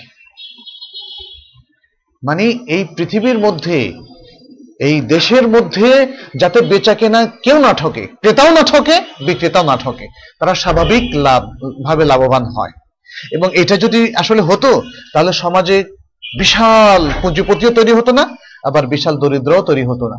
কিন্তু দেখেন, শরীয়তের এই যে মাকাসেদটা, উদ্দেশ্যটা, এবং শরীয়তের এই যে ইনস্ট্রাকশনটা নির্দেশনাটা, সেটা ইমপ্লিমেন্টেড না হওয়ার কারণে সমাজে এই অসাম্য বিরাজ করছে। এখানেও এখানেও বায়ুল মহাকালার মধ্যে আমরা দেখি যে শীষের মধ্যে অন্য গম দিয়ে যদি বেচাকেনা সম্পন্ন হয়, তাহলে কি হবে? এই বেচারা তার এখন অভাব যাচ্ছে। সে কিন্তু চাইবে যে যাক, যা পাই সেটাকে এনে। কিন্তু ওই যে বেটা পুঁজিপতি, সে কিন্তু জানে, এখানে হবে একশো মন গম। সে কি করল? বিশ মন দিয়ে দিল। তোমার এটা বিশ মনই হবে। এটা রাখো, বাকি আমি কিনে নিলাম। হতে পারে এবার ফসল অনেক বেশি হবে, তাই না? এই সমস্ত তার অভিজ্ঞতা থেকে কিছুটা আঁচ করতে পারে। কিন্তু এখানে দেখা যাচ্ছে যে এই চাষি, সে কিন্তু মারাত্মকভাবে সে ধোকাগ্রস্ত, প্রতারিত হলো। সে তো এটাকে বন্ধ করতে চায়। তাহলে যখন ফুল ফসল আসবে, তখন চাষি কিন্তু চোখ দিয়ে বুঝে ফেলবে, না, আমার ফসল বিশ মন না, এটা আশি মন হবে, নব্বই মন হবে। হতে পারে, আরও বেশি হতে পারে। তখন তার একটা স্ট্রেংথ হবে, সে বলবে যে, না, আমি এই দামে বিক্রি করব না।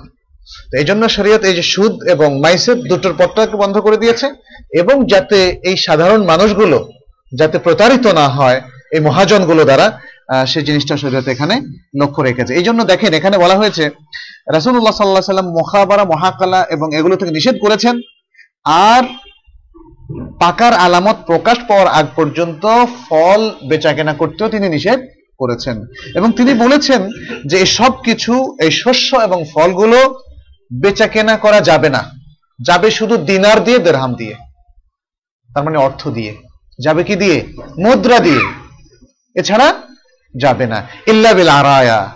তবে আরায়ার ক্ষেত্রে ভিন্ন মাসালা। সেখানে কিছু রোকসাতের বিষয় আছে। সেটা ওই হাদিসটা আসলে বুঝতে পারবেন। এটাও দেখেন, আরেকটা চমৎকার বিষয়। অর্থ দিয়ে কেনা বেচা করতে হবে। আপনি আমার খ্যাত নিতে চান, পয়সা দিয়ে নেবেন। কারণ হচ্ছে ওই যে গম দিয়ে এটা নিলে এখানে কিন্তু ওই যে শুভঙ্করের ফাঁকিটা অনেক বেশি পরিমাণ। যে কোনো যারা এখানে ব্যবসায়ী আছেন, তারা এই জিনিসটা আরও ভালো করে বুঝতে পারবেন। এই জন্য শরিয়াতে পথটাকে বন্ধ করে দিয়েছে। তাহলে মুখাবারা, মহাকালা, এ দুটো হচ্ছে শস্য এবং ফলের ক্ষেত্রে বিশেষ করে গমের ক্ষেত্রে গমের উপর কিয়াস করে আমরা ধানের ক্ষেত্রে বলতে পারি। এখানে তো এই যে বাই উল হেমততি ফি সুম্বুলিহা বেহেমতা যে সংজ্ঞাটা এসেছে, এই সংজ্ঞাটা কিন্তু আলাইহি সাল্লাম দেন নাই। এই সংজ্ঞাটা এসেছে রাবি থেকে। তিনি বলেছেন যেহেতু তার যুগে শুধু গমই হতো, আর কিছু হতো না। চাল কি হতো তখন?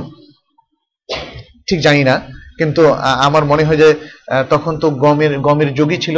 এখনও সৌদি আরবে গম হয়, কিন্তু চাল হয় বলে এখনও আমি জানি না। চাল তারা সমস্ত চাল, সৌদি আরবে, আমরা যখন ছিলাম, সমস্ত চাল তারা ইন্ডিয়া, পাকিস্তান, বাংলাদেশ থেকে বা অন্য দেশ থেকে নেয়। তো যাই হোক কিন্তু এখন যদি আমরা এর সংজ্ঞা করি যে ধানের শীর্ষে ধান থাকা অবস্থায় অন্য বস্তার ধান দিয়ে সেটাকে কেনা, তাহলে কি মহাকালা হবে? হবে। হবে। সেটাও নিষিদ্ধ হবে।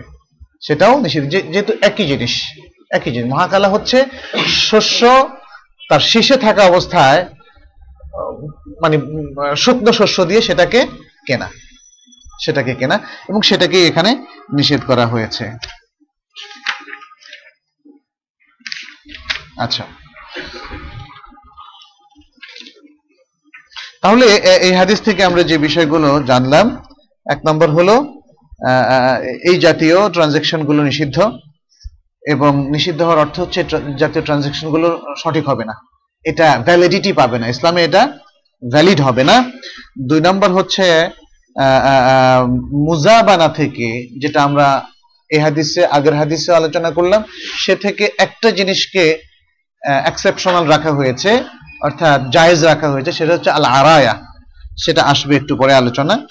এবং তৃতীয় হচ্ছে, এই যে হেকমতটা কি উইজডমটা কি কি কারণে নিষেধ করা হলো? নিষেধ করা হলো এই জন্যে যে এখানে যেহেতু একই প্রকার শস্য দিয়ে তারা মানে আদান প্রদান করছে অদল বদল করছে, ফলে সেটা সমান হওয়া শর্ত। কিন্তু এখন এই অবস্থা সমান হবে না। কতগুলো ফসল সে কিছুদিন পরে পাবে সে জানে না। এবং শস্য একই অবস্থায়, একই মানের থাকা অবস্থায় যদি সমান সমান না হয় তখন বাকিটা হয়ে যাবে সুদ। এবং একই ট্রানজেকশনের মধ্যে আমরা এটাও লক্ষ্য করেছি, এখানে মাইসের বা জুয়ারও সম্ভাবনা রয়েছে। যদি পুরো শস্যটা বাতিল হয়ে যায়, নষ্ট হয়ে যায়, অথবা এত বেশি পরিমাণ হলো, তখন বিক্রেতা বলল, হায় আল্লাহ, নিজের পায়ে নিজেই কোয়াল মারলাম। আমার হলো একশো মন, আর আমি পাঁচ মন দিয়ে পুরো খ্যাতটা বিক্রি করলাম? এই। আচ্ছা এরপরের হাদিস আমরা যাচ্ছি। عن أبي مسعود الأنصاري رضي الله عنه أن رسول الله صلى الله عليه وسلم نهى عن ثمن الكلب ومهر البغي وحلوان الكاهن رواه البخاري ومسلم আবি মাসউদ আল আনসারী রাদিয়াল্লাহু তাআলা আনহু তিনি বলছেন যে রাসূলুল্লাহ সাল্লাল্লাহু আলাইহি সাল্লাম তিনটা জিনিস থেকে নিষেধ করেছেন তিনটা জিনিস থেকে নিষেধ করেছেন একটা হচ্ছে সামানুল কালব কুকুর বিক্রির টাকা কুকুর বিক্রির টাকা আমাদের সমাজে অনেক মনে করে যে কুকুর তো পালা নিষেধ, কিন্তু বিক্রি করা তো অসুবিধা কি? যেহেতু কুকুর বিক্রি করলে তো অনেক টাকা পাওয়া যায়। এখন তো বিভিন্ন দেশে নানা ধরনের কুকুর পাওয়া যায় এবং আমাদের দেশে অনেকে দেখলাম যে কুকুর পালে, খামা খাই কুকুর পালাটাও কিন্তু নিষিদ্ধ। একমাত্র দুটো উদ্দেশ্যে কুকুরকে ব্যবহার করা যেতে পারে, এক শিকার করার জন্য আর আরেকটা হচ্ছে পাহারা দেওয়ার জন্য। এ দুটো উদ্দেশ্য মনে মনে রাখলে হবে না, তার নির থাকতে হবে। যে আমি মনে মনে রাখলাম যে কুকুরটা আসলে বাড়িতে পালছি আর মনে মনে জায়জ করার জন্য আমি কি করলাম? যে এটা দিয়ে শিকার করাবো। এটা হবে না। আসলেই সে শিকার করার শিকারী কুকুর হিসেবে রেখেছে যে তার তার খোরাকের জন্য যে পশু দরকার, এখানে কুকুর, শিকারী কুকুর ছাড়া সে ধরনের শিকার করা সম্ভব না। যদি এমন হয় যে না, আমি মানে যখন বনে যাব, বছরে একবার বা দুইবার বা দুই বছরে একবার তখন এই কুকুরকে নিয়ে কিছু শিকার করব। এই শিকারি করলে চলবে না। এই কুকুরটা হতে হবে শিকারী কুকুর এবং এই শিকার কুকুর যে শিকার আনে, সেটার জন্য আপনার নিড থাকতে হবে। আপনার নিড থাকতে হবে যে এই কুকুরকে দিয়ে যদি শিকার করে আপনি আপনার রিজিক তালাশ না করেন, তাহলে আপনাকে অবভুক্ত থাকতে হবে। এটা হচ্ছে নিট এটা হচ্ছে নিট আর পাহারাদার কুকুর হচ্ছে যে আপনার এতটা অনিরাপত্তার মধ্যে আছেন বা ঘর বাড়িতে যদি কুকুর না রাখা হয় তাহলে চোর বা ডাকাত এসে এখানে হানা দেবে। সে সম্ভাবনা প্রবল। আমাদের দেশে সে সম্ভাবনা কিন্তু নাই। অতএব এখানে যারা কুকুর পালছে, তারা শৌখিন ভাবে পালছে, সেটা শরীয়তে নিষিদ্ধ। আর এ হাদিসে বলা হচ্ছে, কুকুর বিক্রির টাকাও নিষিদ্ধ, সেটা হারাম ইনকাম হিসাবে গণ্য হবে। দ্বিতীয় হচ্ছে, মাহারিল বাগি। মাহার শব্দটাকে বলা হয় মানে কি বলা হয় বাংলাতে? মহরিত বলে। মহরানা বা ডাউরি বলে না?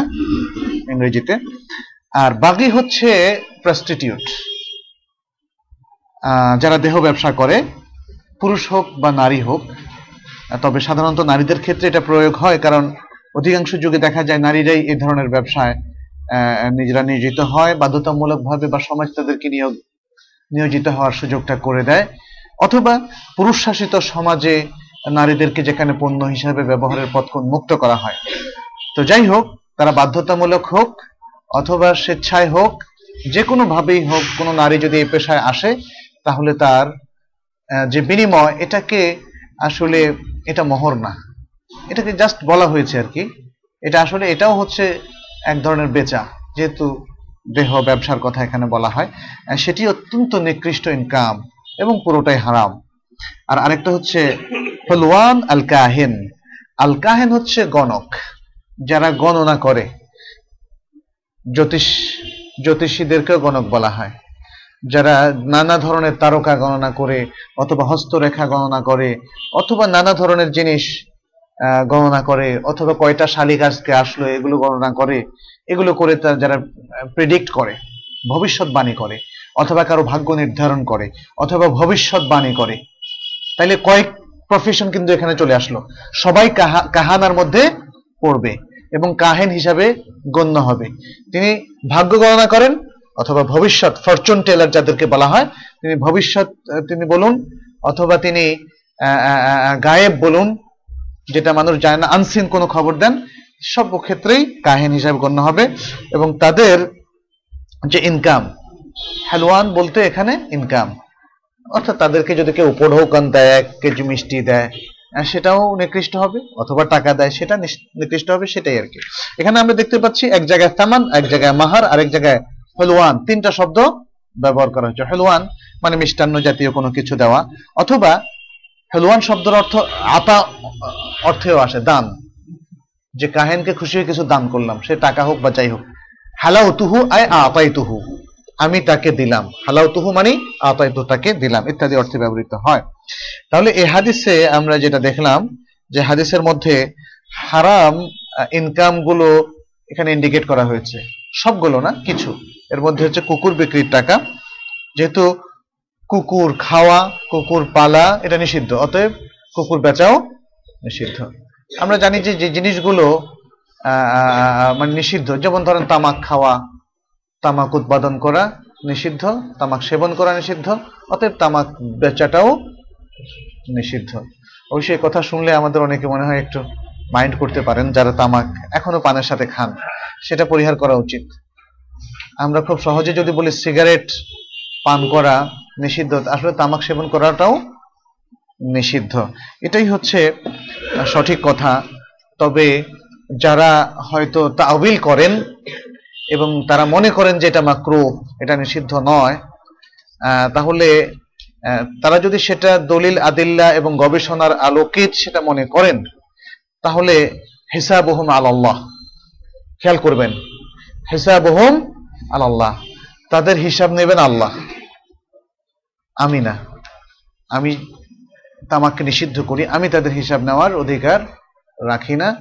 এজন্য তাদেরকে আমি শুধু জানিয়ে দিতে পারি এবং আমি শুধু কনভিন্স করতে পারি তাদেরকে যে দেখুন তামাকটাও নিষিদ্ধ, এটা সেবন করা বন্ধ করুন। তারা যদি আমার কথায় কনভিন্সড হন, আলহামদুলিল্লাহ। আর যদি কনভিন্স না হন, তাহলে হিসাব হোম আল্লাহ আমি এর চাইতে বেশি আক্রমণাত্মক অফেন্সিভ কোনো জিনিস তাদের প্রতি পেশ করব না এবং এটাই হচ্ছে ম্যাথোডোলজি আমি এই কথাটা এই জন্যই বললাম যে সমাজে অনেকগুলো ফেকি মাসালা নিয়ে আমরা ইখতলাফ করি। আমারটা আমি আরেকজনকে গায়ের জোরে আরোপ করব না। This is the methodology in Islam তাকে তার তাবিলের সাথে থাকতে দিন। বরং যেটা করতে পারে সেটা হচ্ছে তাকে কনভিন্স করা। সমাজে যদি এই সুন্দর একটা অ্যাটমসফিয়ার হয়, তাহলে ভিন্ন মতের মধ্যে থেকেও আমরা উইদাউট কনফ্লিকশন থাকতে পারি, সহাবস্থান করতে পারি। আচ্ছা। আর আল্লাহ তা আল্লাহ রাসুল সাল্লাহ সাল্লাম কিন্তু অনেক জায়গায় এই কথাটা বলেছেন, হিসাবহুম আল্লাহ আচ্ছা। তাহলে এই হাদিসের মধ্যে এক নম্বর হলো কুকুর বেচা কেনা, এটা নিষিদ্ধ। তৃতীয় হচ্ছে প্রস্টিটিউশন এর অর্জিত যে ইনকাম সেটাও নিষিদ্ধ। খুদ প্রস্টিটিউশনও সরাসরি নিষিদ্ধ। এবং এটাকে মানে জেনাকে বলা হয় মিনাসেব আল মোবেকাত, সাতটা ধ্বংসকারী বিষয়ের মধ্যে এটা একটা। এবং তৃতীয় হচ্ছে যারা নানা প্রকার প্রতারণা করে মানুষকে ভাগ্য গণনার কথা বলে, অথবা গায়েবী সংবাদ দেয়, অথবা তার হস্তরেখা দিয়ে তার ভাগ্য লিপি বলে দেয়, এরা সবই মানে এই- ধরনের ফুল প্রফেশনই নিষিদ্ধ এবং তার ইনকামও নিষিদ্ধ। তবে অন্য হাদিস থেকে লাস্ট যেই বিষয়টা আমরা বললাম, অন্য হাদিস থেকে বোঝা যায় যে দায়ী শুধু ওই ব্যক্তি হবে না, যে ব্যক্তি গণনা করে, ভাগ্যলিপি বলে, জ্যোতিষশাস্ত্র চর্চা করে, অথবা গায়বী সংবাদ দেয়। বরং যারা তার কাছে যাবে, কাহেনের কাছে যে যাবে এবং তাকে সত্যবাদী বলে বিশ্বাস করবে, তাহলে সে কুফরি করল। তাহলে সে কুফরি করল। এটা হলো একটা সহি হাদিস। আর আরেকটা সহি হাদিস হচ্ছে যে এই ধরনের কাহেনের কাছে আসলো। এসে তাকে প্রশ্ন করল, তাহলে তার চল্লিশ দিনের আমল বরবাদ হয়ে যাবে। মানে এখানে সত্য বলার, বিশ্বাস করার আগেই তার অবস্থা আরও কাহিল। অতএব বিষয়গুলো দেখেন, আমাদের মানুষরা তো জানে না। এই সমাজের অনেকেই জানে অধিকাংশ মানুষ বছরের শুরুতে জানুয়ারি মাসে দেখবেন যে তারা ওই জ্যোতিষের উপর কি বইটই বের হয় অনেক এগুলো কিনে রাখে। আবার কিছু কিছু ম্যাগাজিন আছে পত্রিকা তারা বিশেষ সংখ্যা বের করে রাশিফল রাশিফল ইত্যাদি। এগুলো সব জি? আর ডেলিটাতে আসে। আল্লাহ আকবার। তাহলে প্রতিদিন আমাদের ইমানের উপরে আঘাতটা আসছে। ইমানের উপর আঘাতটা আসছে। যারা এই জ্যোতিষ শাস্ত্রে চর্চা করেন তাও কিন্তু মুসলিম হিসেবে দাবি করেন। মুসলিম হিসেবে দাবি করেন। এটা হতে পারে যে হয়তোবা তাদের কাছে জ্ঞান নেই। আমরা কি চেষ্টা করেছি কিনা এই জ্যোতিষীদের কাছে গিয়ে? ভাগ্য গণনা নয় বরং তাদেরকে নসিহত করব যে, ভাই, এটা ছেড়ে দেন। এটা কুফুরি। আমরা কি কেউ গিয়েছি এখানে? আমি জাস্ট একটু জানতে চাই। আমরা কি কেউ কোনোদিন কোনো জ্যোতিষীর কাছে গিয়ে বলি নাই, তাই না? আমাদের আসলে বলা উচিত। একটু প্ল্যান করে যদি আমরা যাই, তাদেরকে বলি। অথবা যারা কা- গণনা করেন, তাদেরকে যদি আমরা নসিহাত করি, মানুক না মানুক। কিন্তু দেখা গেল যে আমাদের দাওয়াটা কত দুর্বল। এবং কত বড় গ্যাপ যেগুলো জেনে আমরা বসে আছি। গেলে হয়তো দেখতে না আমরা যদি একশো জনের কাছে যেতাম, তাহলে দেখতাম পাঁচজন হয়তো তবা করে চলে এসছে, এটা হতো। এটা কিন্তু দেখেন, আপনি দাওয়া করতে গিয়ে আপনি নিজে খেয়াল করুন, আপনার জীবনে আপনি যদি একশো জন লোককে দাওয়া করে থাকেন, আল্লাহর দিকে আহ্বান করে থাকেন, তার কিছু সংখ্যক, নগণ্য হলেও তারা আল্লাহর পথে আসে। এটা হচ্ছে দাওয়ার বারাকা। এটা আল্লাহ তাআলা বারাকা দিয়ে দিয়েছেন। এটা নবিয়ানা কাজ। নবীরা এসে সমাজকে পাল্টে দিয়েছেন। মানুষের ইমান আমলকে বুলন্দ করেছেন। মানুষকে সংশোধন করেছেন। অতএব এই কাজটা যদি পরিচালিত থাকে, যেটা আমাদের শরিয়তের ভাষায় যেটাকে আমরা বলি আল আমরুবিল মারুফ ও নাহি আনিল মুনকার, এইটা যে সমাজে থাকবে, সে সমাজটা সুন্দর থাকবে। এটা যে সমাজে থাকবে না, সে সমাজটা ধীরে ধীরে ধীরে ধীরে ধ্বংসের এবং অধপতনের দিকে চলে যাবে আল্লাহ তাআলা আমাদের সবাইকে তৌফিক দান করুন এরপরে যে হাদিস সেটাতে বলা হয়েছে ওয়ান রাফি ইবনে খাদিজ রাদিয়াল্লাহু তাআলা আনহু আন্না রাসূলুল্লাহ সাল্লাল্লাহু আলাইহি ওয়াসাল্লাম قال আচ্ছা আমি আর দুটো হাদিস বলে শেষ করে দিচ্ছি ইনশাআল্লাহ আহ, রাফি ইবনে খাদিজ রাদিয়াল্লাহু তাআলা আনহু থেকে বর্ণিত রাসূলুল্লাহ সাল্লাল্লাহু আলাইহি সাল্লাম বলেছেন সামানুল কলবে খাবিথুন কুকুরের মূল্য নিকৃষ্ট খাবিথ খাবিথ শব্দটা তো বাংলায় আমরা বলি। তবে মনে হয় নিকৃষ্ট বললে যত খারাপ বোঝা যায় খবিস বললে আরও বেশি খারাপ বোঝা যায়। আচ্ছা মাহারুল বাগিয়ে খাবিথুন এবং প্রস্টিটিউটের যে মানে তার যে ইনকাম সেটাও নিকৃষ্ট।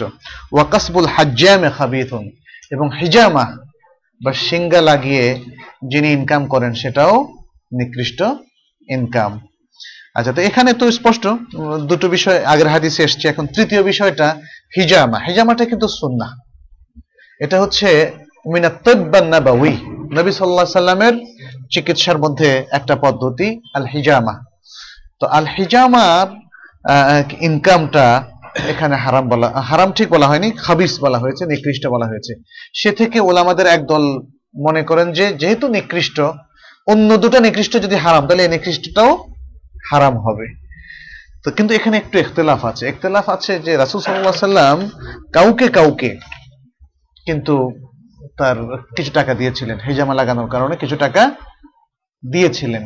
সেখান থেকে ওলামাদের অনেকেই বলেন, এটা ভালো না। হেজামা as a profession is not a good profession কিন্তু এটা নিকৃষ্ট যেহেতু আগের কালে, আপনারা তো জানেন, এখন তো কাপ কাপিং এটাকে বলা হয় কাপিং কাপ দিয়ে রক্তটা চায় না আগে মুখ দিয়ে টানতো, চোঙ্গা দিয়ে টানতো সিঙ্গা, সিঙ্গার মতো একটা দিয়ে টানতো।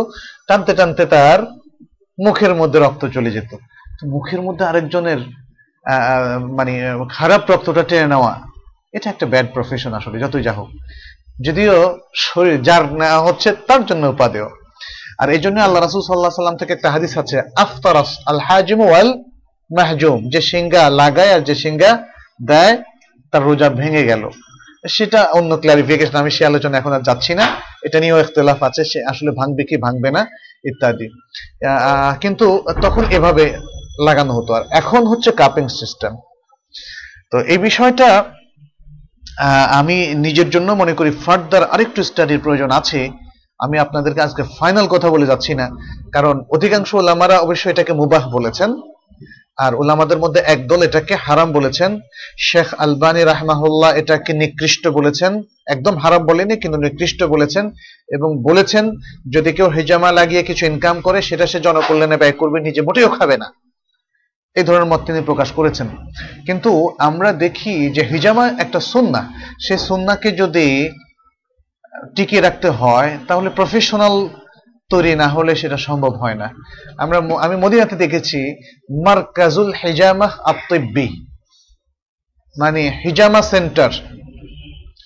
নামে একটা ছোট মুস্তাউসিফ ক্লিনিকও হয়েছে সেখানে। তো সেটাও দেখতে হবে আর খোঁজ নিতে হবে সেখানকার আলেমরা, এটাকে কি জায়েজ বলেন কিনা, বা সেখানে তাহলে এটা চলে কি করে? এরকম একটা ক্লিনিক যদি হিজামার উপর দেয়া হয়, তাতে অনেক মানুষ উপকৃত হবে, কিন্তু ওই ক্লিনিক, এটা কি দাতব্য হওয়াটা শর্ত কিনা? যদি যদি তার ইনকামটা হারাম হয়, তাহলে দাতব্য হতে হবে, কোনো উপায় নাই। আর যদি ইনকামটা নেওয়া শর্ত হয়, তাহলে এই ধরনের সেন্টার আরও বাণিজ্যিক ভাবে গড়ে উঠতে পারে এবং তাতে হয়তো সমাজ উপকৃত হবে। তো যাই হোক, এ হাদিস থেকে, এটা মুসলিমের হাদিস কিন্তু। এ হাদিসটা বোখারিতে আসেনি, মুসলিম এসছে। এ হাদিসে স্পষ্টভাবে বলা হচ্ছে, এটা নিকৃষ্ট। তো যারা বলেন যে জায়েজ, তারা রাসুল সাল্লাহ সাল্লামের অন্য রেওয়ায়তগুলো নিয়ে আসেন এবং বলেন যে এটা নাস মানসুখ হয়ে গিয়েছে। এটা যে রাসুল সাল্লাম বলেছেন খাবিস, নিকৃষ্ট মানসুখ হয়ে গিয়েছে। প্রকৃতপক্ষে মানসুখ হওয়ার দলিলও কিন্তু স্পষ্ট না। এটা হচ্ছে একটা দাবি। মানসুখ যে হয়েছে, এটা জোর দিয়ে কেউ বলতে পারবে না, কারণ মানসুখ হওয়ার কোনো সুস্পষ্ট দলিল নাই, এটা একটা ধারণা প্রসূত কথা। তবে তারা আরেকটা ব্যাখ্যা করেন যে এখানে হাবিস বলতে রাদি নিকৃষ্ট বোঝানো হচ্ছে। হাবিস বলতে হারাম বোঝানো উদ্দেশ্য নয়। এই আড়াই আর হাদিসটা বলে আমরা শেষ করব ইনশাআল্লাহ آه، عن زيد بن ثابت رضي الله عنه أن رسول الله صلى الله عليه وسلم رخص لصاحب العرية أن يبيعها بخرصها ولمسلم بخرصها تمرا يأكلونها رطبا بخاري مسلم الحديث এবং মুসলিমের আলাদা রেওয়ায়ত আছে জাইদ ইবনে সাবিত রাদিয়াল্লাহু তাআলা আনহু বলছেন রাসূলুল্লাহ সাল্লাল্লাহু আলাইহি ওয়াসাল্লাম সাহেবুল আরিয়া হ্যাঁ তার জন্য তিনি রুখসাত দিয়েছেন, অনুমতি দিয়েছেন যে সে যেন সেগুলোকে বিক্রি করে, অনুমান করে সমপরিমাণ শুকনো খেজুর দিয়ে। সমপরিমাণ শুকনো খেজুর দিয়ে। অর্থাৎ একদল লোক মার্কেটে এখন প্রচুর রোতা বেসেছে, খেতে ইচ্ছে করতেছে। শুধু ইচ্ছে করতেছে না, আমাদের প্রয়োজনও। কারণ তৎকালীন সমাজে তো খোরাক আর বাংলাদেশের মতো এই যে এখন শপিং মলগুলোতে অথবা মিনি মার্কেট গুলোতে আগোরা, স্বপ্ন আরও কি কি যেন আছে না, এগুলোতে যে সবকিছু পাওয়া যায়, তখন তো সবকিছু পাওয়া যায় তখন মানুষের ছিল যে ছাতু, তারপরে খেজুর, আর কখনো কখনো কারও যদি ভাগ্য ভালো হয়, ধনী হয়, তাহলে দুধ। এছাড়া তেমন খাবার টাবার তাদের ছিল না। গমটাও তাদের মাঝে মাঝে আসতো। মাঝে মাঝে আসতো। কেন বলছি? রাসুল সাল্লাহ সাল্লামের ঘরে বহুদিন দুটো কালো জিনিস ছাড়া পাওয়া যেত না আর কিছু কালো জিনিস দুটো কি কি বলেন তো? খেজুর আর পানি। খেজুর আর পানি। তো গম কোথায়? দুধ কোথায়? চাউল কোথায়? হ্যাঁ? ফলাফলের তো কোনো খবরই নেই।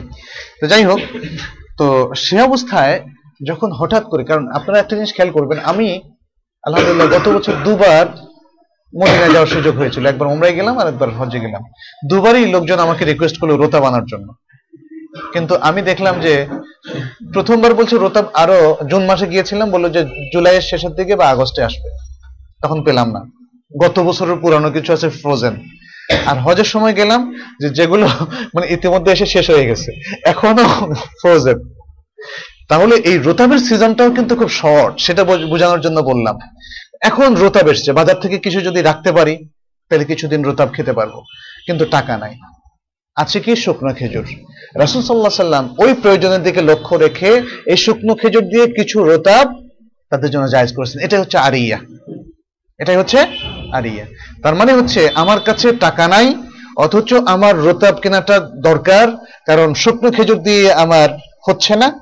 অতএব শুকনো খেজুরের বদলে রাসুল সাল্লাহ সাল্লাম এখানে রোতাব কেনার একটা অনুমতি দিলেন। এটাই হচ্ছে ব্যয়ল আরায়া অথবা আরিয়া। আরায়া বহুবচন আরিয়া শব্দের। আর এটার একটা পরিমাণ আছে। আপনি বিশাল বড় একটা গোডাউনের মধ্যে ঢুকিয়ে ফেলবেন সব। ওটা হবে না। খামসাত আউসুক। মানে পাঁচ ওয়াসাক পরিমাণ বা তার নিচে আপনি কিনতে পারবেন। এর বেশি স্টক করতে পারবেন না। এর বেশি আপনার এই এই রোকসাতের, রোকসাত দেওয়া হচ্ছে আপনাকে সর্বোচ্চ পাঁচ ওয়াসাক পরিমাণ। সেটা পরবর্তী হাদিসে এসছে।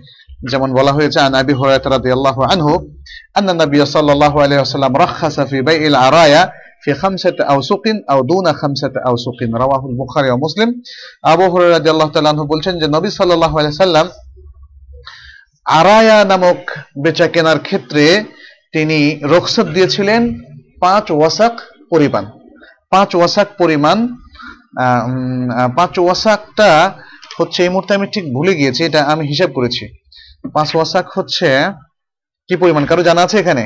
এর আগে আমি আলোচনা করেছি। কিন্তু এই মুহূর্তে আমি ভুলে গেছি, এক ওয়াসাক পরিমাণ এক ওয়াসাক কি চার মুদ? জি? ষাট সর। আচ্ছা আমি আমি পরবর্তী ক্লাসে এটা বলে দেবো ইনশাল্লাহ আচ্ছা অথবা তার চেয়ে কম যদি হয়, তাহলে তিনি রোকসাত দিয়েছেন। সেটা একটা ভ্যালিড ট্রানজেকশন হিসাবে গণ্য হবে বা বেচা কেনা হিসাবে গণ্য হবে। কিন্তু যদি এর বেশি কেউ করেন, তাহলে বেশি অংশটা তার ফাসেদ হবে। বেশি অংশ তার জন্য জায়জ হবে না। অবশ্য আমাদের কিছু একতলাফ এখানে আছে। কেউ কেউ বলেছেন যে এটার বেশি হলেও সমস্যা নেই। তবে আমরা এখানে তো স্পষ্ট সহি হাদিস পাচ্ছি।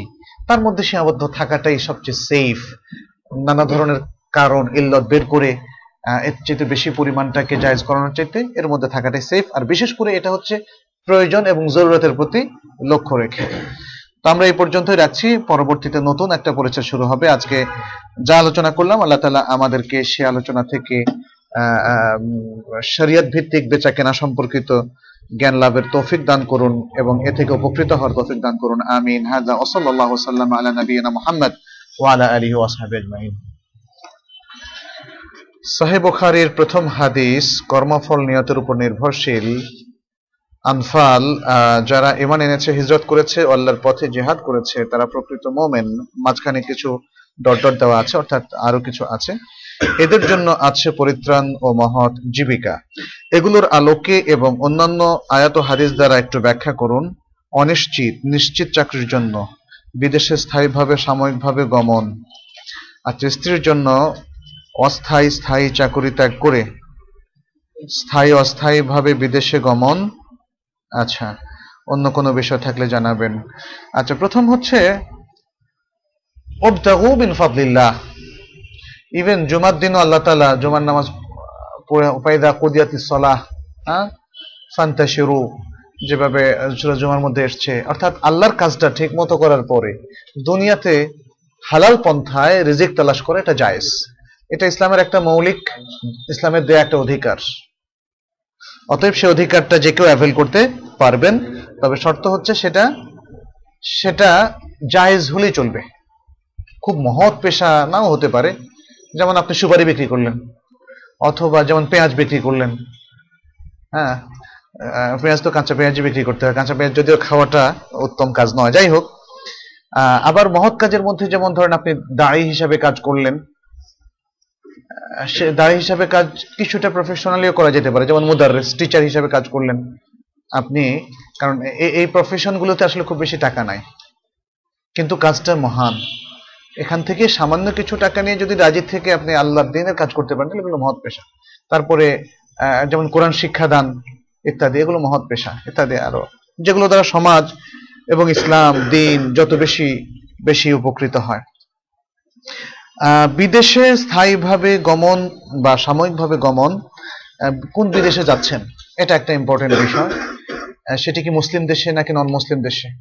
মুসলিম দেশের মধ্যেও সেটা কি ফেতনা সেখানে প্রচুর আছে, অশ্লীলতা আছে, বেহায়াপনা আছে, নাকি সেখানে নাই? এই বিষয়গুলো সেখানে ইম্পর্টেন্ট বিদেশে যাওয়ার ক্ষেত্রে অবশ্যই আমরা প্রিফার করব সবচেয়ে মানে সেই জায়গায় যাবেন যেখানে আপনি দিন সহ থাকতে পারবেন।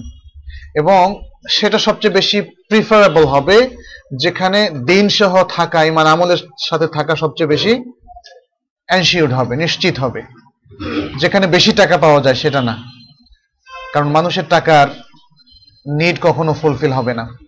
তো এই জন্য এটা একটা দিক। আর পৃথিবীর যে কোনো দেশে আপনি যেতে পারেন, দিনকে ঠিক রেখে। তবে অমুসলিম দেশগুলোতে শুধু রিজেকের জন্য যাওয়াটা নট রেকমেন্ডেড শুধু রিজেকের জন্য কেউ যাবেন।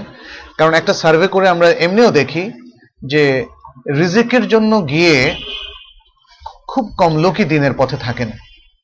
যারা সেই সমস্ত দেশে অলরেডি ঘুরে এসছেন, তারাও জানেন যে রিজিকের জন্য গিয়ে আমাকে ডক্টর শাহরিয়ার নামে একজন বাংলাদেশি, উনি থার্টি ফাইভ বছর মানে ইয়ার্স ধরে আছেন আমেরিকাতে। উনি বললেন, আমি বললাম প্র্যাকটিসিং মুসলমানদের মানে যারা, যত মুসলমান ওয়েস্টার্নে আছে, বিশেষ করে নর্থ আমেরিকাতে, তাদের প্র্যাকটিসিংদের সংখ্যা কত?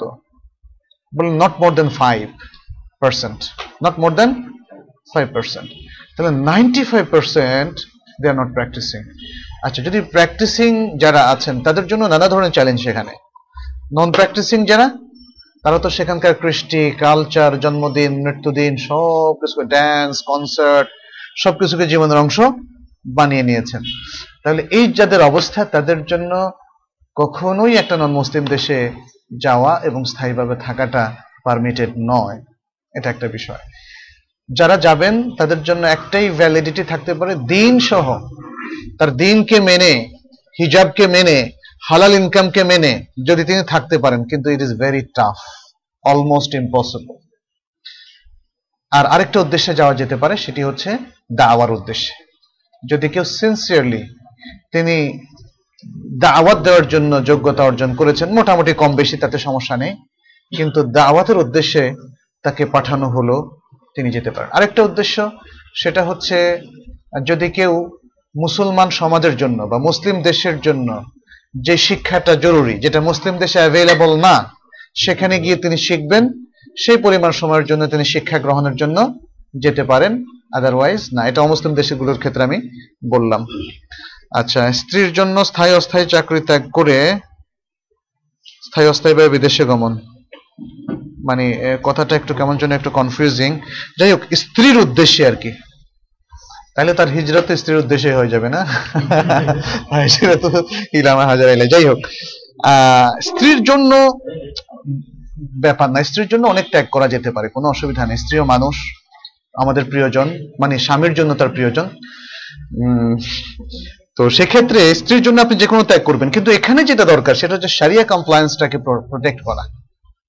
আপনি স্ত্রীর জন্য ততটুকু ছাড় দিবেন যতটুকু শরিয়ত আপনাকে পারমিশন দিয়েছে। তাহলে মূলনীতি আগে যেটা বলেছি, ওটাই ঠিক থাকবে। আপনি কোনো দেশে গমনটাকে কীভাবে নেবেন সেটা আগের আলোচনা থেকে আমরা মোটামুটি ক্লিয়ার ধারণা পেয়েছি। সে আলোকে স্ত্রীর জন্য কতটুকু ছাড় আপনি দিতে পারেন, দেখবেন। আর স্ত্রীর সাথে মানে স্ত্রীর জন্য কেন? এখানে তো আপনারও আছে স্ত্রীর হক আছে। মিউচুয়াল আন্ডারস্ট্যান্ডিংটা হচ্ছে বড়। শুধু স্ত্রীটা দেখলে মানে স্বামী সেখানে অফেন্ডেড হতে পারেন। আবার শুধু স্বামী যদি নিজ স্বার্থটা দেখেন, স্ত্রী সেখানে কষ্ট পেতে পারেন। সেক্ষেত্রে মিউচুয়াল আন্ডারস্ট্যান্ডিং করবেন এবং প্রত্যেকে সারিয়ার দিকটাকে এক নম্বরে রাখবেন। যেহেতু আমাদের জীবনের যত জরুরি অবস্থা আছে, তার মধ্যে এক নম্বরে হচ্ছে প্রোটেকশন অফ আওয়ার রিলিজিয়ান আমাদের দিনের দাবিকে, আমাদের শরিয়াকে আমাদের শরিয়া কমপ্লায়েন্সকে শরিয়া ইনস্ট্রাকশনকে শরিয়ার অর্ডারকে এক নম্বরে রাখা। দুনিয়ার আর সবকিছু বাদ হতে পারে, কিন্তু এটা হবে এক নম্বরে। তারপরে অন্যগুলো। তারপরে আমাদের জীবনের উন্নতি, বিদেশ গমন, দেশে থাকা, অন্যখানে থাকা। অতএব দিন যেখানে ঠিক থাকবে না, সেখান থেকে আসলে হিজরত করার কথা আমাদের এসেছে। আর মানে যেটা আমরা আম নসিহত বলব, সেটা হচ্ছে আমাদের সিদ্ধান্ত নেওয়ার ব্যাপার যে আমরা আসলে শরীয়তের পথে থাকব কিনা, দিনের পথে থাকব কিনা। এরপরে আল্লাহ যতটুকু রিজিক আমাদেরকে দেন, আলহামদুলিল্লাহ। ততটুকু রিজিকে তুষ্ট থাকা, এটাই আমাদের নবী মোহাম্মদ সাল্লাম শিখিয়েছেন। এটাই সাহাবাদের এটাই ছিল লাইফ স্টাইল এবং আমাদের এই সমাজেও দেখবেন বিভিন্ন দেশের স্কলার কিংবা আমাদের দেশেরও অল্প কিছু সংখ্যক যারা ভালো মানুষ, তারাও কিন্তু স্বল্পে তুষ্ট থাকেন। তাদের মধ্যে আমরা বিশাল মানে জৌলুস বড় গাড়ি, বাড়ি, এ সমস্ত জিনিস দেখি না অবশ্য গাড়ি, বাড়ি যদি কারও থাকে, আমি বলছি না সেটা খারাপ, যদি সেটা বৈধভাবে অর্জিত হয়ে থাকে, সেটা খারাপ না। কিন্তু পৃথিবীর জৌলুস আমাদের খুব বেশি প্রয়োজন নাই। যতটুকু নিড আছে, ততটুকু যথেষ্ট। কিন্তু এখানে মূল জিনিস হচ্ছে আমরা যেন হালালের পথে থাকি, হারাম থেকে বেঁচে থাকি। বাচ্চার বয়স যখন এক মাস, তখন এক তালাক দিলে সুরা বাকারায় যে বলা হয়েছে, পিতার উপর দায়িত্ব হচ্ছে তাদের খাওয়ানো, পড়ানো ন্যায়সঙ্গতভাবে এ- দায়িত্ব কতদিন? বাচ্চার খরচ তো দিতে হবে। ইভেন ইদ্যতের পরেও বাচ্চার খরচটা চলবে। যদি স্বামী তার স্ত্রীকে যে স্ত্রীর গর্ভে এসেছে তাকে তালাক দিয়েছেন এবং তার কাছে বাচ্চাকে রাখবেন বলে সিদ্ধান্ত নেন, তাহলে এই বাচ্চাকে লালন পালন করার জন্য স্ত্রীকে তার খোরপোশ দেওয়ার যখন দিচ্ছেন অথবা খোরপোশ দেওয়ার ইদ্যত যখন শেষ হয়ে যাবে, উভয় অবস্থায় এক্সট্রা এই ছেলের দেখাশোনার করার খরচটাও তাকে দিবেন। এটা বলবেন না যে, মা, তো দেখবে সন্তানকে। ও আলাল মাউলুদ লাহু রিজকুহুন্না ওয়া কিসওয়াতুহুন্না বিল মারুফ।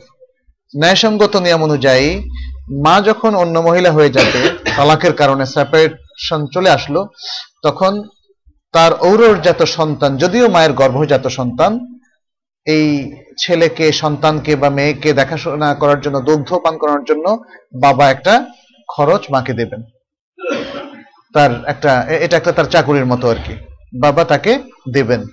আর প্লাস যতদিন ইদ্যত থাকবে, ততদিন মহিলার খরপোশ এবং বাসস্থানের খরচটা দেবেন। সেটা শেষ হয়ে গেলে তিনি মুক্ত হয়ে গেলেন, কিন্তু ওই ছেলেকে দেখাশোনার খরচটা তাকে দেবেন। আচ্ছা যদি সন্তান মাতার কাছে থাকে বাচ্চা দিতে না চায় আর মায়ের উপর কতদিন এটা তো আমি বলেছি সবটাই আলোচনা এসেছে জি। ব্যাংকিং জব করা যাবে কি না করা গেলেও কোন সেক্টরে লেনদেনের সুবিধা ভোগ ব্যাংকিং সেক্টরে DBBL IBBL C plus C কোনটা নাকি সিটি ও অ্যাটসেট্রা আচ্ছা।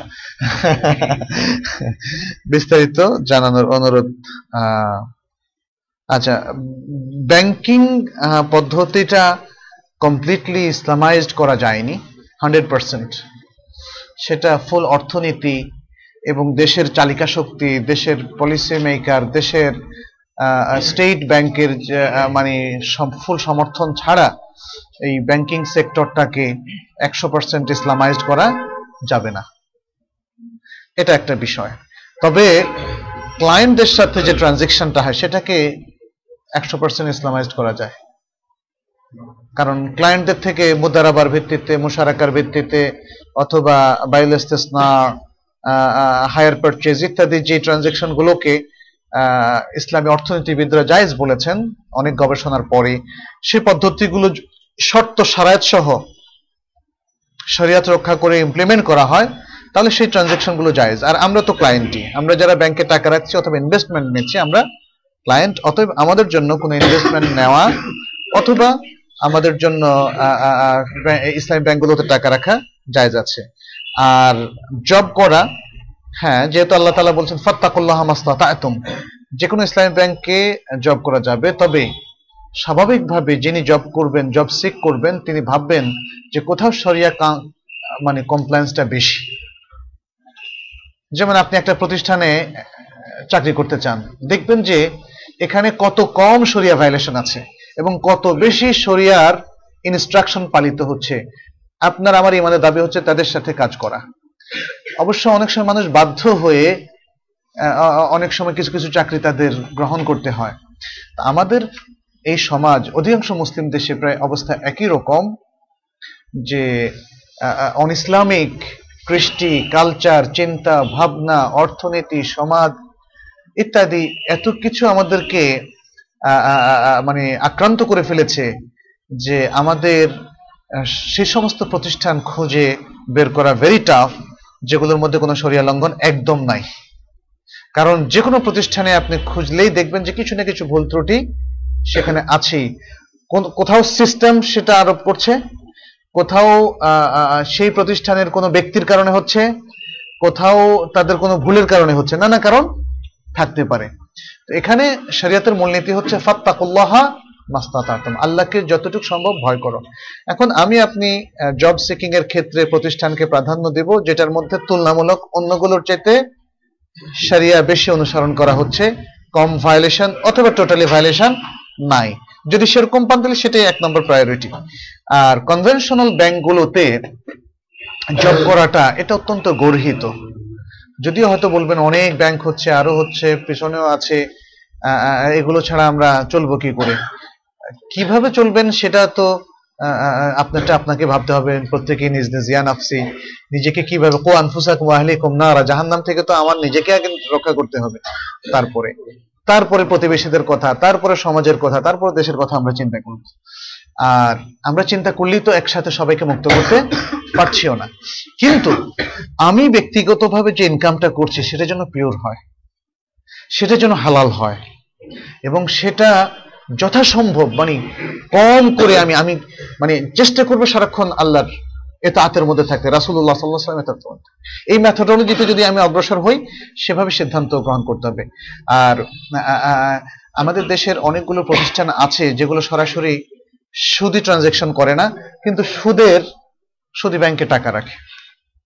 সুদি ব্যাংক থেকে যে প্রফিটটা আসে, সেটা থেকে তারা বেতন দেয়। আছে এরকম। তো এই জন্য এই সমস্ত জিনিস হিসাব করলে অনেক সময় আমাদের খুব হয়রান হয়ে যেতে হয়। ভীষণ হয়রান হয়ে যেতে হয় যে আমরা কি করব তাহলে? এখানে এতটুকু বলা যেতে পারে যে আমাদের সিচুয়েশনটাকে অনেক ক্ষেত্রে দারুরা সিচুয়েশন বলা যেতে পারে। জরুরি সিচুয়েশন এভাবে যে আমরা কোনো না কোনো চাকরি না করলে এখন খাব কি? তো সবসময় দেখবেন আপনি যে পজিশনে আছেন, সে পজিশন থেকে যদি বেটার যেখানে সারিয়া আরেকটু ভালো অনুসরণ করা হচ্ছে, সেখান থেকে সুইচ করতে পারেন, তাহলে সেটা আপনার জন্য খুবই স্ট্রংলি রেকমেন্ডেড এবং আপনি চলে আসবেন সেখানে, যাতে করে যেখানে শরিয়া বেশি ভায়োলেটেড হচ্ছে, সেখান থেকে আপনি নিজেকে রক্ষা করতে পারেন। এভাবে। অ্যাট দ্য সেম টাইম একটা জনমত তৈরি করা দরকার। কারণ জনমত তৈরি না করার অভাবে আজকে অবস্থা হচ্ছে আজকে যদি সারা দেশের সমস্ত মানুষ একমত হতো যে, না, সুদের মধ্যে আমরা থাকব না, তাহলে এটা পসিবল হয়তো ওয়ার্ল্ড কন্টেক্সটে সুদ মুক্ত না হওয়ার আগ পর্যন্ত আমরা দেশকে পুরো সুদ মুক্ত করতে পারব না। কিন্তু এখনকার যে সারিয়া কমপ্লায়েন্স আছে, তার থেকে আমরা অনেক বেশি অগ্রসর হতে পারতাম। তো এই বিষয়ে আমাদের জাস্ট আমি মনে করি যে মানে সম্ভব না, অতএব যা আছে তাই ভালো, এই দৃষ্টিভঙ্গি পরিহার করে চেষ্টা চালানো উচিত। হয়তো মানে যেটা কয়েক জেনারেশন ধরে আমাদের উপর আরোপিত হয়েছে, সেটাকে একদিনে রিমুভ করা সম্ভব না। ওই আলোকে আমাদের চলা উচিত। আচ্ছা তাবলিগ করার পদ্ধতিটা জানাবেন। যদি সম্ভব হয়, প্রচলিত তাবলিগ জামাত করা দর্শনীয় কি? তাবলিগ আল্লাহ তাআলা কোরআনে বলেছেন, ইয়া আইয়ুহার রাসূল, বাল্লিগ মা উনজিলা ইলাইকা ফা ইল্লাম তাফআল। ফামা বাল্লাগতা রিসালাতা। হে রাসূল, আপনার উপর যা নাজিল হয়েছে তা আপনি প্রচার করুন। তাবলিগ মানে হচ্ছে প্রচার করা। যদি আপনি তা না করেন, তাহলে আপনি আল্লাহর দেয়া দায়িত্ব পালন করলেন না। রিসালাতকে মানুষের কাছে এটা দেখব না? আচ্ছা রিসালাতকে মানুষের কাছে পৌঁছাবেন না পৌঁছালেন না। তো এখানে আসলে সমাজে আমাদের দেশে অনেকেই দাওয়াতের কাজ করছেন। কোনো সন্দেহ নেই। আর প্রত্যেক দলের দাওয়াতে কাজের বিশ্লেষণটা আমরা এইভাবে বিশ্লেষণ করাটা খুব প্রয়োজনও মনে করছি না।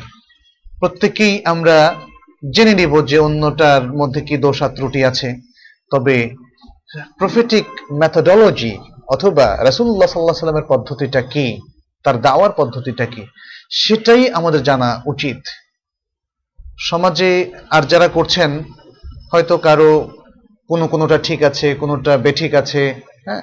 এক্ষেত্রে রাসূল সাল্লাহ সাল্লামের মেথডটাকে জানার, বোঝার জন্য যদি আমরা শ্রমটা বেশি ব্যয় করি, তাহলে এটা আমাদের জন্য বেশি কল্যাণকর হবে।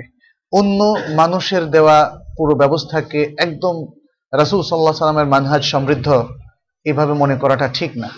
যেমন যে কোনো ব্যক্তিকেও আমরা এতটা তাকদিস করব না, আরবিতে বলা হয় তাকদিস। এত পবিত্র ভাববো না যে উনি পুরোপুরি রাসূল সাল্লাহ সাল্লামের একদম জ্যান্ত এক্সাম্পল এভাবে মানুষকে আমরা করব না, কারণ সব মানুষ ভুল ত্রুটির মধ্যে আছে। আমরা যতক্ষণ পর্যন্ত কোনো ব্যক্তিকে রাসূলুল্লাহ সাল্লাহ সাল্লামের হাদিস অনুযায়ী চলতে দেখব, ততক্ষণ পর্যন্ত তার সেই আমলগুলো আমাদের কাছে অ্যাকসেপ্টেড যে আমলটা কোনো সহি হাদিস অথবা শরিয়তের মূল মাকাসেদের বিপরীত অথবা কোরআনের টেক্সটের বিপরীত চলে যায়, তখন আমরা তাকে নসিহত করব। আমরা তাকে বলব না উনি আমার শত্রু হয়ে গেছেন, এটাও বলব না। আবার বলব না যে যখন উনি করেছেন, অতএব এটা কোনো না কোনো দলিল আছে। এটাও বলব না। বরং ওনাকে নসিহাত করব যে আপনার এটা মনে হচ্ছে সহি হাদিসের খেলাফ, তাহলে মানে নেগোসিয়েশন করে আমিও হয়তো অনেক সময় আমি নসিহত করছি, হয়তো আসলে ভুলটা আমারই। আমি মনে করছি উনি ভুল আছেন, আসলে ভুলটা আমার, এই সম্ভাবনা কিন্তু আছে। আবার অনেক সময় ঠিকই আমার, আমি যেটা ধরেছি এটা ঠিক, তখন দুজনে আলাপ করলে সুন্দর হবে। আমরা তো চাই সংশোধন হতে। নিজের সংশোধন হতে, অন্যকে সংশোধন করতে। আমরা কিন্তু একে অপরের শত্রু হতে চাই না। তো এই জন্যে প্রসঙ্গটা কি থেকে না আসলাম তাবলিগ হ্যাঁ। এই জন্য রাসুল সাল্লাহ সাল্লামের যে পদ্ধতিটা আছে, তিনি মানে কোনো জিনিসকে যদি সুনির্দিষ্ট দিনের মধ্যে আবদ্ধ না করেন, কোনো স্থানে একসাথে জমায়েত হওয়াকে যদি মানে সুনির্দিষ্ট না করেন, তাহলে বুঝতে হবে এই বিষয়গুলো শরীয়তের সাথে, তার তার বিয়তের সাথে সংঘর্ষপূর্ণ। সেক্ষেত্রে তাহলে শরিয়াতের দৃষ্টিভঙ্গিটা কি সেটা হচ্ছে ওপেন রাখা। ওপেন রাখা। আপনি কখনো, এই যেমন আমরা এখানে একসাথে হয়েছি। কোন মাসে কোন দিন আসব বা প্রতি বছর কদিন আমি আসব বা ওই দিন সারা পৃথিবীর মানুষরা আসবে, এমন কোনো সুনির্দিষ্ট করাটা ঠিক নয়। দিনের প্রয়োজনে মানুষ একসাথ হবে, আবার দিনের প্রয়োজনে মানুষ আলাদা হয়ে যাবে। আবার যখন আমরা আইসিডিতে একসাথ হলাম, তখন তার জন্য লক্ষ লক্ষ স্বভাব হবে, এই ধরনের কথা বলাটাও ঠিক না। মানে ইত্যাদি, আরও অনেকগুলো ইয়ে আছে। মানে শরীয়ত যে জিনিসগুলোকে ওপেন রেখেছে, সেটাকে ফিক্স করা, এটা বেদা আবার শরীয়ত যে জিনিসগুলোকে ফিক্স করেছে, সেটাকে ওপেন করাটা বেদা এখানে আসলে দাওয়াতের মূল জিনিস হচ্ছে দুটো জিনিসের ভিত্তিতে হবে, কোরআন এবং সন্ন্যার ভিত্তিতে হবে, সহি হাদিসের আলোকে হবে, এবং এবং দাওয়াতের ভিত্তি যেন তাহাজুব না হয়, একটা দল গঠন না হয়। যে আমি, আমরা সবাই মিলে একটা দল গঠন করছি। একটা দলীয় চিন্তা ভাবনা যেন আমাদের মধ্যে না আসে, যেটাকে তাহাজুব বলা হয়েছে। আনফর্চুনেটলি মুসলিম বিশ্বে বিভিন্ন ধরনের চিন্তাধারার আলোকে যে দাওয়াতগুলো প্রচলিত হচ্ছে বা আছে, তার অধিকাংশই এভাবে কোনো না কোনো একটা মানে জিনিস কালক্রমে চলে আসে। প্রথমে ভালো থাকে, আস্তে আস্তে আস্তে চলে আসে। এখানে মনে রাখতে হবে আমরা কেউই উম্মাতের মানে ফুল উম্মা না, আমরা সবাই হচ্ছে পার্ট অফ উম্মা, উম্মার অংশ। অতএব নিজেকে উম্মার মূল প্রতিনিধি হিসাবে মনে করাটা ঠিক না। আর আমাদের কাজ কি? আমাদের কাজ হচ্ছে কোরআন এবং সন্ন্যার সঠিক পথে চলা, নিজেকে সংশোধন করা, ভাই বেড়াদার সমস্ত লোকদেরকে সংশোধন করা। এই পদ্ধতিতে যদি আমরা চলি, আমাদের তালিম বা একাডেমিক যে অ্যাক্টিভিটিস সেটা যদি সুন্দর মতো চলে, আমাদের তারবিয়াত যেটা টোটাল এডুকেশন আমরা বলছি, সেটা যদি সুন্দর মতো চলে, আমাদের দাওয়া যেটা ইসলাম প্রচার, মানুষের সামনে প্রচার করা, সেটা যদি ঠিক মতো চলে, যেটা রাসুল সাল্লাহ দেখিয়েছেন, এবং এক্ষেত্রে মানে আমরা এই তিনটা যদি মেইন কাজ করি, এক্ষেত্রে নিজেকে সবসময় এক্সাম্পল হিসাবে পেশ করার যদি চেষ্টা করি, এই ভাবনা না রেখে যে আমি তো এক্সাম্পল হয়ে গেছি। এই ধারণা আবার পেশ করা রাখা যাবে না। এটা নিজে নিজে মনে করলে তো হবে না। কিন্তু আমি এক্সাম্পল হওয়ার চেষ্টা করছি। এই চেষ্টাটা থাকলে হবে কি? নিজে নিখুঁত থাকব আমি। সংশোধিত পন্থা অগ্রসর হতে পারব। তাহলে দাওয়াতি দাওয়াতটা আমাদের কার্যকর হবে ইনশাল্লাহ আর কোনোভাবেই কোনো ধরনের দলীয়করণের দিকে যাওয়া যাবে না। একটা দৃষ্টিভঙ্গি বা তাহাজ্জুব করা যাবে না যে উনি আমার আমরা এই কজন একসাথে আছি বাকিদের আমাদের বাইরে। এই যে বিষয়টা এটা এটা ইসলামী দৃষ্টিভঙ্গির খেলাফ। জি। আচ্ছা চার বছর আগে ইউএসএ তে বসবাসরত একজনকে দু ডলার দিয়েছিলাম এখন সে দু হাজার ডলার ফেরত দিয়েছে কিন্তু চার বছর আগে দু হাজার ডলার আহ, ভাঙতে নাকি নাকি ঠিক আছে? ও ভাঙ। আমার যে ও পাঠাতে আমার যে পরিমাণ টাকা খরচ হয়েছিল এখন দুই হাজার ডলার ভাঙিয়ে তার চেয়ে অনেক বেশি টাকা পাওয়া যাচ্ছে। এই বাড়তি টাকার উপর শরীয়তের বিধান কি হবে? না, কোনো অসুবিধা নেই। এটা আপনার মানে পেলেন। যে শরীয়তের নিয়মের মধ্যে আপনি একটা সুযোগ পেলেন অ্যাভেল করতে পারেন, কোনো অসুবিধা নেই। ম্যানেজারের দায়িত্বে এক- কারণ হচ্ছে এটা সমপরিমাণ রয়ে গেল। যেমন, চার বছর আগে একজন থেকে স্বর্ণ নিয়েছেন। এখন যদি স্বর্ণ দেন তাহলে সেই স্বর্ণটা ফেরত দেন তাহলে সে তো কিছু লাভ করবে, তাই না? স্বর্ণের দাম চার বছর আগে ছিল হয়তো ত্রিশ হাজার, এখন তো ষাট হাজারের মতো হয়ে গেছে। ম্যানেজারের দায়িত্বে একজন, তার কাছে সবাই খাবারের জন্য, দৈনন্দিন খাবারের জন্য টাকা জমা দিয়েছে। কিছুদিন পরে তার কাছে কিছু টাকা কম পাওয়া গেল। তাহলে কি ম্যানেজার সে নিজ থেকে ওই টাকা দিয়ে দিবে? কম পাওয়া গেল। হ্যাঁ ওটা দিয়ে দিবে। কারণ হলো, ওনার গুণে নেওয়া উচিত ছিল। গুণে নেন নাই, অতএব জরিমানা তিনি দিবেন। কারণ অন্যরা যখন দিয়েছে, তিনি অ্যাকসেপ্ট করে নিয়েছেন হ্যাঁ সবাই পাঁচশো টাকা করে দিয়েছি ইয়েস উনি লিখিয়েছেন না। তাহলে পাঁচশো টাকার মধ্যে কম টাকা খরচ হয়ে গেলে বুঝতে বুঝতে হবে যে উনি নিজে ভুলে খরচ করে ফেলেছেন। অতএব তাকে সেটা পূরণ করে দিতে হবে।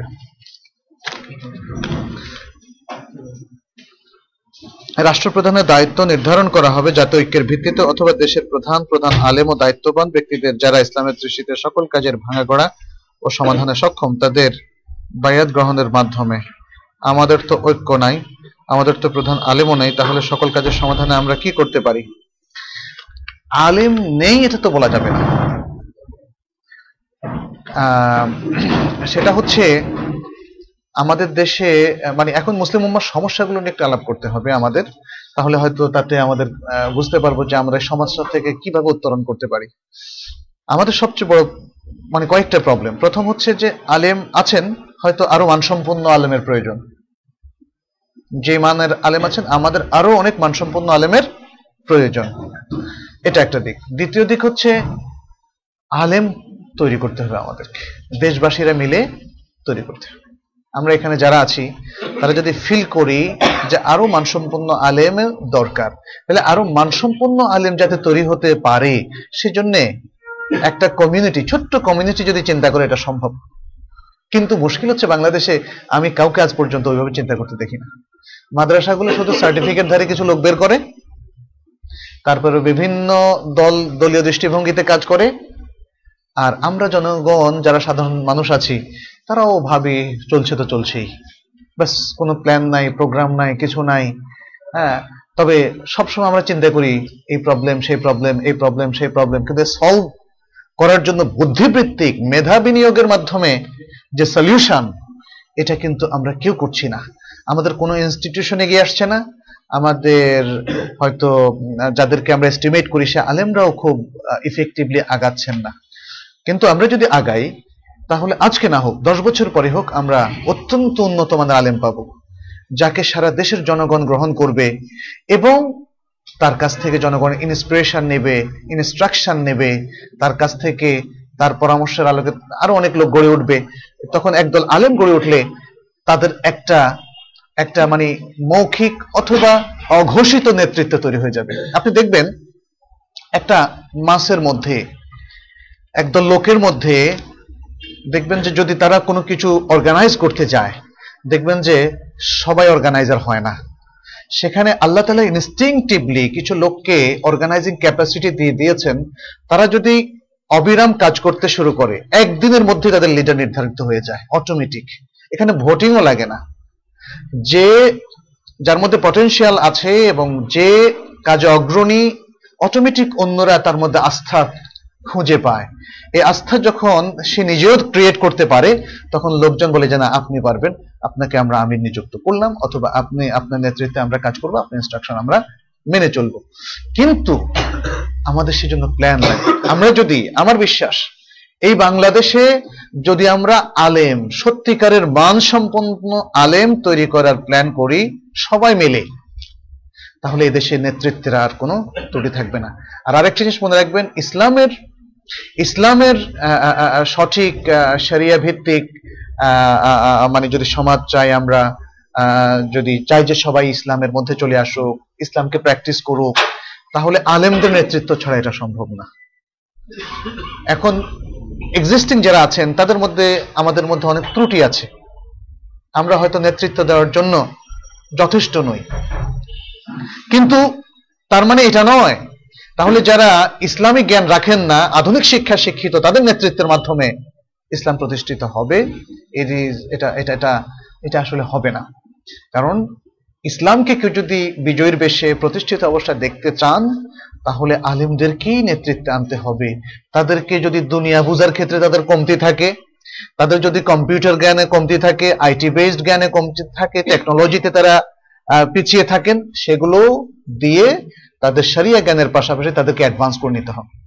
কিন্তু এই সারিয়া জ্ঞানকে লেস করে এবং আলেমদেরকে বাদ দিয়ে আসলে মানে ইসলাম কখনো প্রতিষ্ঠিত হবে না। আমার মনে হয় আজকে কি আরও নেওয়ার সুযোগ আছে? আচ্ছা। আমি আমার বন্ধুকে কিছু টাকা ঋণ দিয়েছি পরবর্তীতে কি তার কাছ থেকে কোনো কিছুই নেওয়া যাবে না? যদিও সে কোনো কারণ ছাড়াই কিছু উপহার দেয়, সেটা কি শুধু হবে? না, কোনো কারণ ছাড়া, কোনো শর্ত ছাড়া যদি সে কিছু দেয় আপনাকে উপঢৌকন, তাহলে তো সে এই ঋণের সাথে সম্পৃক্ত হলো না। সেটা জায়জ হবে। যেহেতু আপনি তাকে ঋণ দিয়ে উপকার করেছেন, সে আপনাকে যদি হাদিয়া দেয়, সেটা সুদ হবে না। সেটা সুদ হবে না, কিন্তু এটা যে আপনি সাত পার্সেন্ট হারে আমাকে দিয়ে দিবেন, এটা তো সেটা না। অতএব এটা সুদ হবে না। ঋণ কি টাকার বিনিময়ে টাকারই, টাকায় ফেরত দিতে হবে? এটা হচ্ছে আপনাদের ইত্তেফাকের উপর। আপনাকে যদি কেউ এক লাখ টাকা ঋণ দেয়, পরে বলে যে, না, আপনি ধান দিয়ে দিন এটা তো আপনার জন্য একটা রিলিফ এখানে তো এটা হচ্ছে দুপক্ষের চুক্তির ভিত্তিতে। যদিও টাকার মান সর্বদা সমান হয় না, যেমন এক হাজার টাকা দু বছর পর একই থাকে না, বিস্তারিত না হ্যাঁ। যদি আপনাকে বলা হয় যে, না, আপনি টাকাই দিবেন। সেক্ষেত্রে টাকাই দিবেন। টাকার মান ঠিক থাকে না, এটা হচ্ছে আমাদের কারসাজি আসলে। কাগজে টাকা, এটা হচ্ছে কাগজে টাকার কুফল। কিন্তু এই কাগজের টাকার থেকে কি করে উত্তরণ পাওয়া যেতে পারে? এটা এক্সপার্টরা দেখবেন। এটা আমাদের সাধ্য নাই, আমার নিজেরও সাধ্য নাই। কারণ এই কাগজের টাকার ব্যবহারটা ইটসেলফ প্রশ্নবিদ্ধ কিন্তু।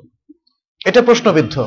এই কাগজের টাকার মধ্যে যে এই যে মান ইনফ্লেশন হচ্ছে, আবার উঠে, উঠছে, নামছে, এটা সুদের কুফল। এই সুদটা সে অ্যাটাক করছে কাগজের টাকাকে অতএব ওই আলোচনায় যদি যাই, আমরা সেটার মানে বিতর্ক শেষ হবে না। তবে যেহেতু এটা একটা সার্টিফিকেট দুই হাজার টাকা নিয়েছেন, দশ বছর পরে হলে দুই হাজার টাকাই ফেরত দিবেন। এটা যেহেতু ইনভেস্টেড আপনি আপনি ব্যবসা বাণিজ্য করার জন্য তার সাথে চুক্তিবদ্ধ হননি। এখানে যদি সে জিতে যায়, আপনি হেরে যান, অথবা আপনি জিতে যান যেটা দুই হাজার ডলারের ক্ষেত্রে।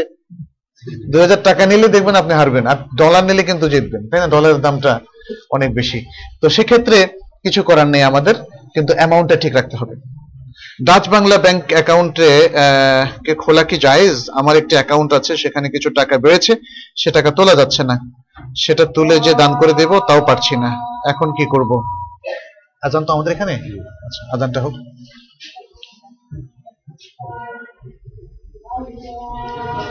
খুব সংক্ষেপে কি এগুলো সেরে দেওয়া যাবে পাঁচ মিনিটে? আচ্ছা ঠিক আছে। আচ্ছা। الله أكبر الله أكبر.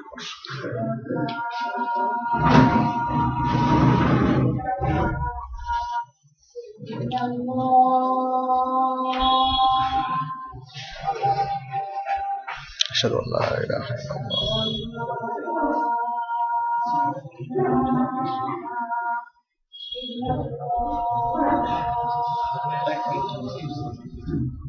أشهد أن لا إله إلا الله.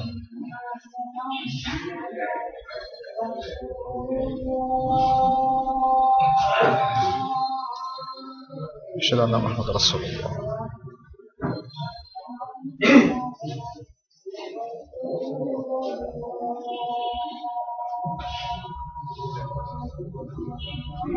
أشهد أن محمد رسول الله.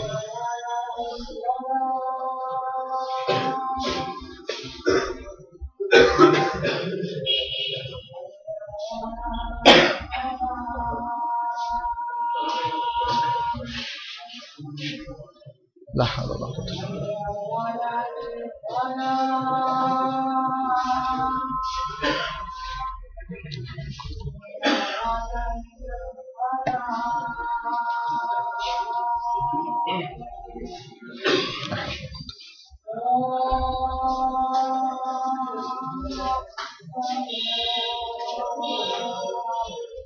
الله أكبر الله أكبر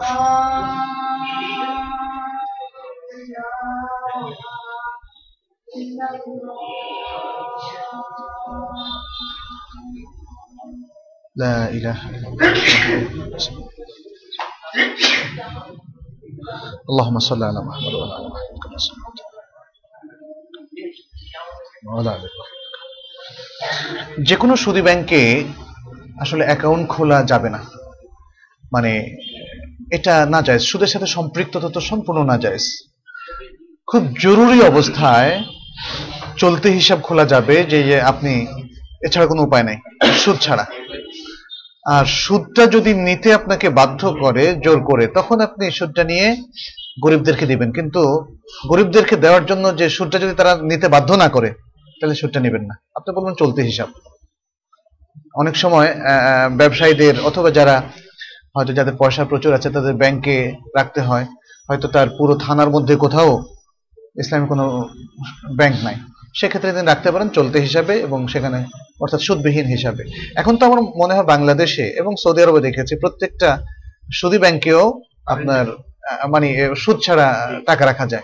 সুদ ছাড়া টাকা রাখবেন। আপনার কোনো দরকার নাই যে সুদই আসলো না। অসুবিধা নাই। সুদই আসলো না। সুদ আসলে আপনি কিছু উপকার করবেন এই ধারণা রাখাটাও আসলে ঠিক না। যদি সুদ আপনার অনাকাঙ্ক্ষিত ভাবে এসে যায়, তখন সেই হারাম টাকাটা কোথায় ব্যয় করবেন, সেটা নিয়ে হচ্ছে কথা, সেটা জনকল্যাণে ব্যয় করবেন। কিন্তু সুদ আসার কোনো পথ রাখাও ঠিক না। আচ্ছা কিছু শোরুম ওল্ড ইলেকট্রনিক্স এর বিনিময়ে নিউ ইলেকট্রনিক্স অ্যাপ্লায়েন্স অফার করে এই ধরনের ট্রানজেকশন হালাল কিনা, এটা তো মডেল ভিন্ন। এটা, তাই না? যেমন যেমন আপনার একটা বই দিয়ে আরেকটা বই। একটা বই হচ্ছে হাদিসের আরেকটা হচ্ছে ফেকার। এটা তো অসুবিধা নাই হ্যাঁ? যে জিনিসটা ইউজড কিন্তু দেখা যাচ্ছে আপনার তার মডেল ভিন্ন তার সবকিছু ভিন্ন অনেক কিছু ভিন্ন। মূল্য অ্যাডজাস্টমেন্ট থাকে মূল্য অ্যাডজাস্টমেন্ট থাকলে তো আরও ক্লিয়ার হলো। অ্যাডজাস্টমেন্ট না থাকলেও কোনো কোনো অসুবিধা নাই। কারণ এইটা সেম জিনিস না এটা ওই ওরা যেটা করে যে পুরোটা নিয়ে আসলে একটা মূল্য ধরে। আচ্ছা আচ্ছা। নতুনদের একটা মূল্য ধরে মাঝখানে ডিফারেন্সটা ক্যাশে নিয়ে নেয় এইভাবে। ব্যাস। তো এটা ডিফারেন্সটা যখন ক্যাশে নিয়ে নেয় তাহলে আর কোনো অবজেকশনই থাকে না। আচ্ছা আমরা পাঁচ মিনিট আর একটু প্রশ্ন উত্তর দিই ইনশাল্লাহ শরিয়া ভিত্তিক ব্যাংক যদি নারীকে চাকরিতে নিয়োগ করে এবং তাকে হিজাবের হ্যাঁ কঠোরতা আরোপ না করে অথবা এমন পরিবেশের ব্যবস্থা না করে যেটা মেয়ের জন্য শরীয়তের আলোকে চাকরির জন্য জায়েজ, এক্ষেত্রে কি আমরা সেই ব্যাংকের সাথে লেনদেন করতে পারব? হ্যাঁ লেনদেন করতে পারবেন, কিন্তু এইটা হচ্ছে একটা ভায়োলেন্স এটা শরিয়া ভায়োলেন্স কোনো সন্দেহ নাই। এর জন্য ব্যাংকও আল্লাহর কাছে মাফ পাবে না এবং মেয়ে যদি সেটাকে মেনে নেয়, তাহলে সে চাকরিরত মহিলাও পাপি বলে গণ্য হবে। কিন্তু ট্রানজেকশন এটা নিষিদ্ধ নয়, কারণ শরিয়ার ট্রানজেকশনটা ব্যাংকের ভেতরের পরিবেশের আলোকে হালাল হারাম নির্ধারিত হয় না। এটা হচ্ছে লেনদেনের আলোকে। একটা বেপর্দা মহিলা থেকে আপনি যদি চাল কিনেন, খাওয়া যাবে? হ্যাঁ? অথবা আপনি চাল বিক্রেতা, বেপর্দা মহিলা, এই বেপর্দায় কেন বিক্রি করব না? আমার চাল খেলে সে আমার চাল খেলে গুণা হবে। অমুসলিম থেকেও কেনা যাবে কোনো অসুবিধা নেই। আচ্ছা, বিভিন্ন বইয়ে দেখা যায় যে পিতামাতা বা কারও নামে উৎসর্গ করা হয় ইহা শরীয়ত সম্মত কি কিনা আসলে এর বুঝছি বুঝছি উৎসর্গ। উৎসর্গ আহ, আসলে করার এই সিস্টেমটা সালাফের মধ্যে আমরা দেখি না। দোয়া করা যেতে পারে। আমি যখন লিখছি তখন এই উৎসর্গ করা এটা উৎসর্গ করা এটা আমার মনে হয় যেন অমুসলমানদের কালচার কি না? আপনি কি মনে করেন? হ্যাঁ তাই। না? কিন্তু আসলে ওটা ওই দুয়ার সেন্সেই করে। যারা মুসলিম লেখকরা যারা করে না দুয়ার সেন্সেই করে। তাহলে দোয়ার আমাদের- ভাষাটাই আসুক না। হ্যাঁ, সেটাই। দোয়ার ভাষাটাই আসুক। আমি এই পর্যন্ত যা লিখছি কোথাও উৎসর্গ করি নাই। কারণ আল্লাহর কাছে শুধু দোয়া করি। আল্লাহর কাছে দোয়া করি আমার মা বাবার জন্য অথবা যিনি আমাকে ইন্সপিরেশন দিয়েছেন অথবা যারা এই কাজে হেল্প করেছেন আলহামদুলিল্লাহ, এই দোয়াটাই তো সুন্দর। এটাই উৎসর্গ বলতে যদি এটা বোঝানো হয়, তাহলে এটা সুন্দর। কিন্তু ওই উৎসর্গের ভাষাটা দরকার নেই, দোয়ার ভাষাটা আসলে সুন্দর হবে। আমাদের এলাকায় দেখা যায় যে চুক্তির ভিত্তিতে, অর্থাৎ বছরে একটা নির্দিষ্ট টাকার চুক্তিতে জমি চাষাবাদ করা হয়, সেটা শরীয়ত সম্মত কিনা, এটা যদি ইজারা হয় শরীয়ত সম্মত বন্ধক হলে না। বন্ধক বন্ধক তো কখন করা হয়? যখন আমি, আপনার টাকার দরকার, আপনি মজবুর আমার কাছে বললেন, ভাই, আমাকে পঞ্চাশ হাজার টাকা দেন। আমি বললাম, তাহলে জমি বন্ধক রাখেন। আমি বললাম, নেন। তাই আমি বললাম যে যত না দিবে ততদিন আমি জমি করে খাব। এটা এটা সুদ, পুরোটাই সুদ। এখান থেকে প্রত্যেকটা দানা পরিমাণ হবে সুদ। আপনি জমি খেতে পারবেন না। জমি বন্ধক রাখতে পারবেন, জমি খাবে জমির মালিক। বুঝতে পেরেছেন? আর যদি ইজারা করেন যে, ভাই, আমার টাকার দরকার। তো কি? এই জমিটা আপনি এক বছর রাখেন, দশ হাজার টাকা দেন। এই বছর আপনি ফসল করেন আর না করেন এই ফসল করতে পারবেন এক বছর? না করলেও দশ হাজার টাকা আমার আদায় হয়ে যাবে এবং আগামী বছরের শুরুতে আমি এই জমিটা আমার হয়ে যাবে। এটা হচ্ছে ইজারা। রেন্ট এটা জায়েজ। আল্লাহর আল্লাহ জিনকে গজব দেওয়ার পর জিনকে আবার বানিয়েছেন না কিছু জিন বেঁচে গিয়েছিল? জিনকে আল্লাহ তো অনেক আগে সৃষ্টি করেছেন সে যিনি ধারাবাহিকভাবে থেকে গিয়েছিল। তাদের বংশবৃদ্ধি হয়েছিল। জিনকে একদম ধ্বংস করে দিয়েছেন এমন কোনো দলিল নাই। যে মানুষ সৃষ্টির পর আবার নতুন করে জিনকে সৃষ্টি করেছেন, সেটা হয়নি। আচ্ছা দিনাজপুর এলাকায় লিচু বাগান ফল ধরার আগে থেকেই ফরিয়ারা ইজারা নেয়। এরপর থেকে বাগান পাহারা দেয় গাছে ওষুধ দেয়, এরপর এটা এটা আমের ক্ষেত্রেও করে। এটা এটা এটা শরীয়তের রক্ষার মধ্যে পড়ে না, বরং ফল আসার পরে তারা পাবেন। আর যদি তারা মনে করেন যে শরীয়তের কোনো জায়েজ পন্থা আছে, সেটা আমি জানি না, আমার জানা নাই। আমি যতটুকু জানি, আজকের হাদিস থেকে আপনারা দেখেছেন। যে স্পষ্ট হচ্ছে যে এই সামান্য যখন কলি আসে তখন আসলে এটা জায়গা হবে না। আপনি বলেন তো একটু। Integration of the different aspects of human life like human medication sociology society contemporary issues science philosophy etcetera should be integrated alongside Islamic education Is a must for today's Islam to watch modern time. আচ্ছা বুঝতে- পেরেছি তারেক রমাদান বলছে এই লাইনটা ঠিক ও না যাই হোক তারেক রামাদান বর্তমান বিশ্বের একজন scholar European scholar European Muslim scholar but তার সাথে আমরা অনেক কিছুতে দ্বিমত পোষণ করি এবং আহ, তার মডার্ন চিন্তা ভাবনাগুলো অনেকগুলোই শরিয়ার মূল ভিত্তির সাথে কন্ট্রাডিক্ট করে সবচেয়ে বড়. হচ্ছে যে উনি মনে করেন যে এগুলো কোরআন এবং হাদিস কভার করে নাই কখনো। এখন নতুন করে এগুলো কভার করতে হবে। কোরআন না। হাদিসে সবগুলো ব্যাপারই কভার করছে। সবগুলো কভার করেছে। উনি দেখতে পারেন না সেটা ওনার হ্যাঁ, সমস্যা। আহ, মানে এটা একটা বিশাল আলোচনার বিষয়। আমরা এতটুকু হ্যাঁ, শুধু এটা তাম্বির করলাম। হ্যাঁ। আমরা হ্যাঁ আমরা শুধু এতটুকু বললাম তারিক রামাদান আহ, তার দ্বারা যদি কেউ প্রভাবিত হয়ে থাকেন তাহলে একটু সমস্যা হবে তার অনেক কিছুতে। তিনি অবশ্য খুব প্রচুর মানে শক্তিশালী রাইটার আমি তার অনেকগুলো বই কিনেছি জানার জন্য শক্তিশালী হ্যাঁ। কিন্তু শক্তিশালী শক্তিশালী মানেই তো মানুষ পড়ে মনে করে যে এই পেয়ে গেছি। মুশকিল। পানি প্রচুর পরিমাণ পান না করলে সাথে সাথে শারীরিক অসুস্থতা দেখা দেয়। ফলে গত রোজায় কিছু ফরজ রোজা ভাঙা পড়ে। কিন্তু বর্তমানেও ফরজ রোজার পরিবর্তে নফল রোজা রাখলেও একই সমস্যা দেখা দেয়। তাই আহ, ভাঙা পড়া ফরজ রোজা ও কিছু নফল রোজা গুলো কীভাবে আদায় করব? আরে, আপনি নফল রোজা নফল রোজা কেন আগে রাখবেন? আপনাকে তো ফরজ রোজা গুলোই পালন করতে হবে। ফরজ পালনের পরেই নফল। আর এখন তো একটা সুযোগ চলে গেল, এই যে ঠান্ডার সময়, কি সুন্দর। এবার তো বাংলাদেশে বহুদিন, আমার মনে হয় এগুলো রেখে দেন, পরবর্তীতে আমরা এ করব। তো আজকে এই পর্যন্তই, আল্লাহ আমাদের সবাইকে দান করুন। সুবহানাকাল্লাহুম সুবহানাকাল্লাহুম্মা ওয়া বিহামদিকা, আশহাদু আল্লা ইলাহা ইল্লা আনতা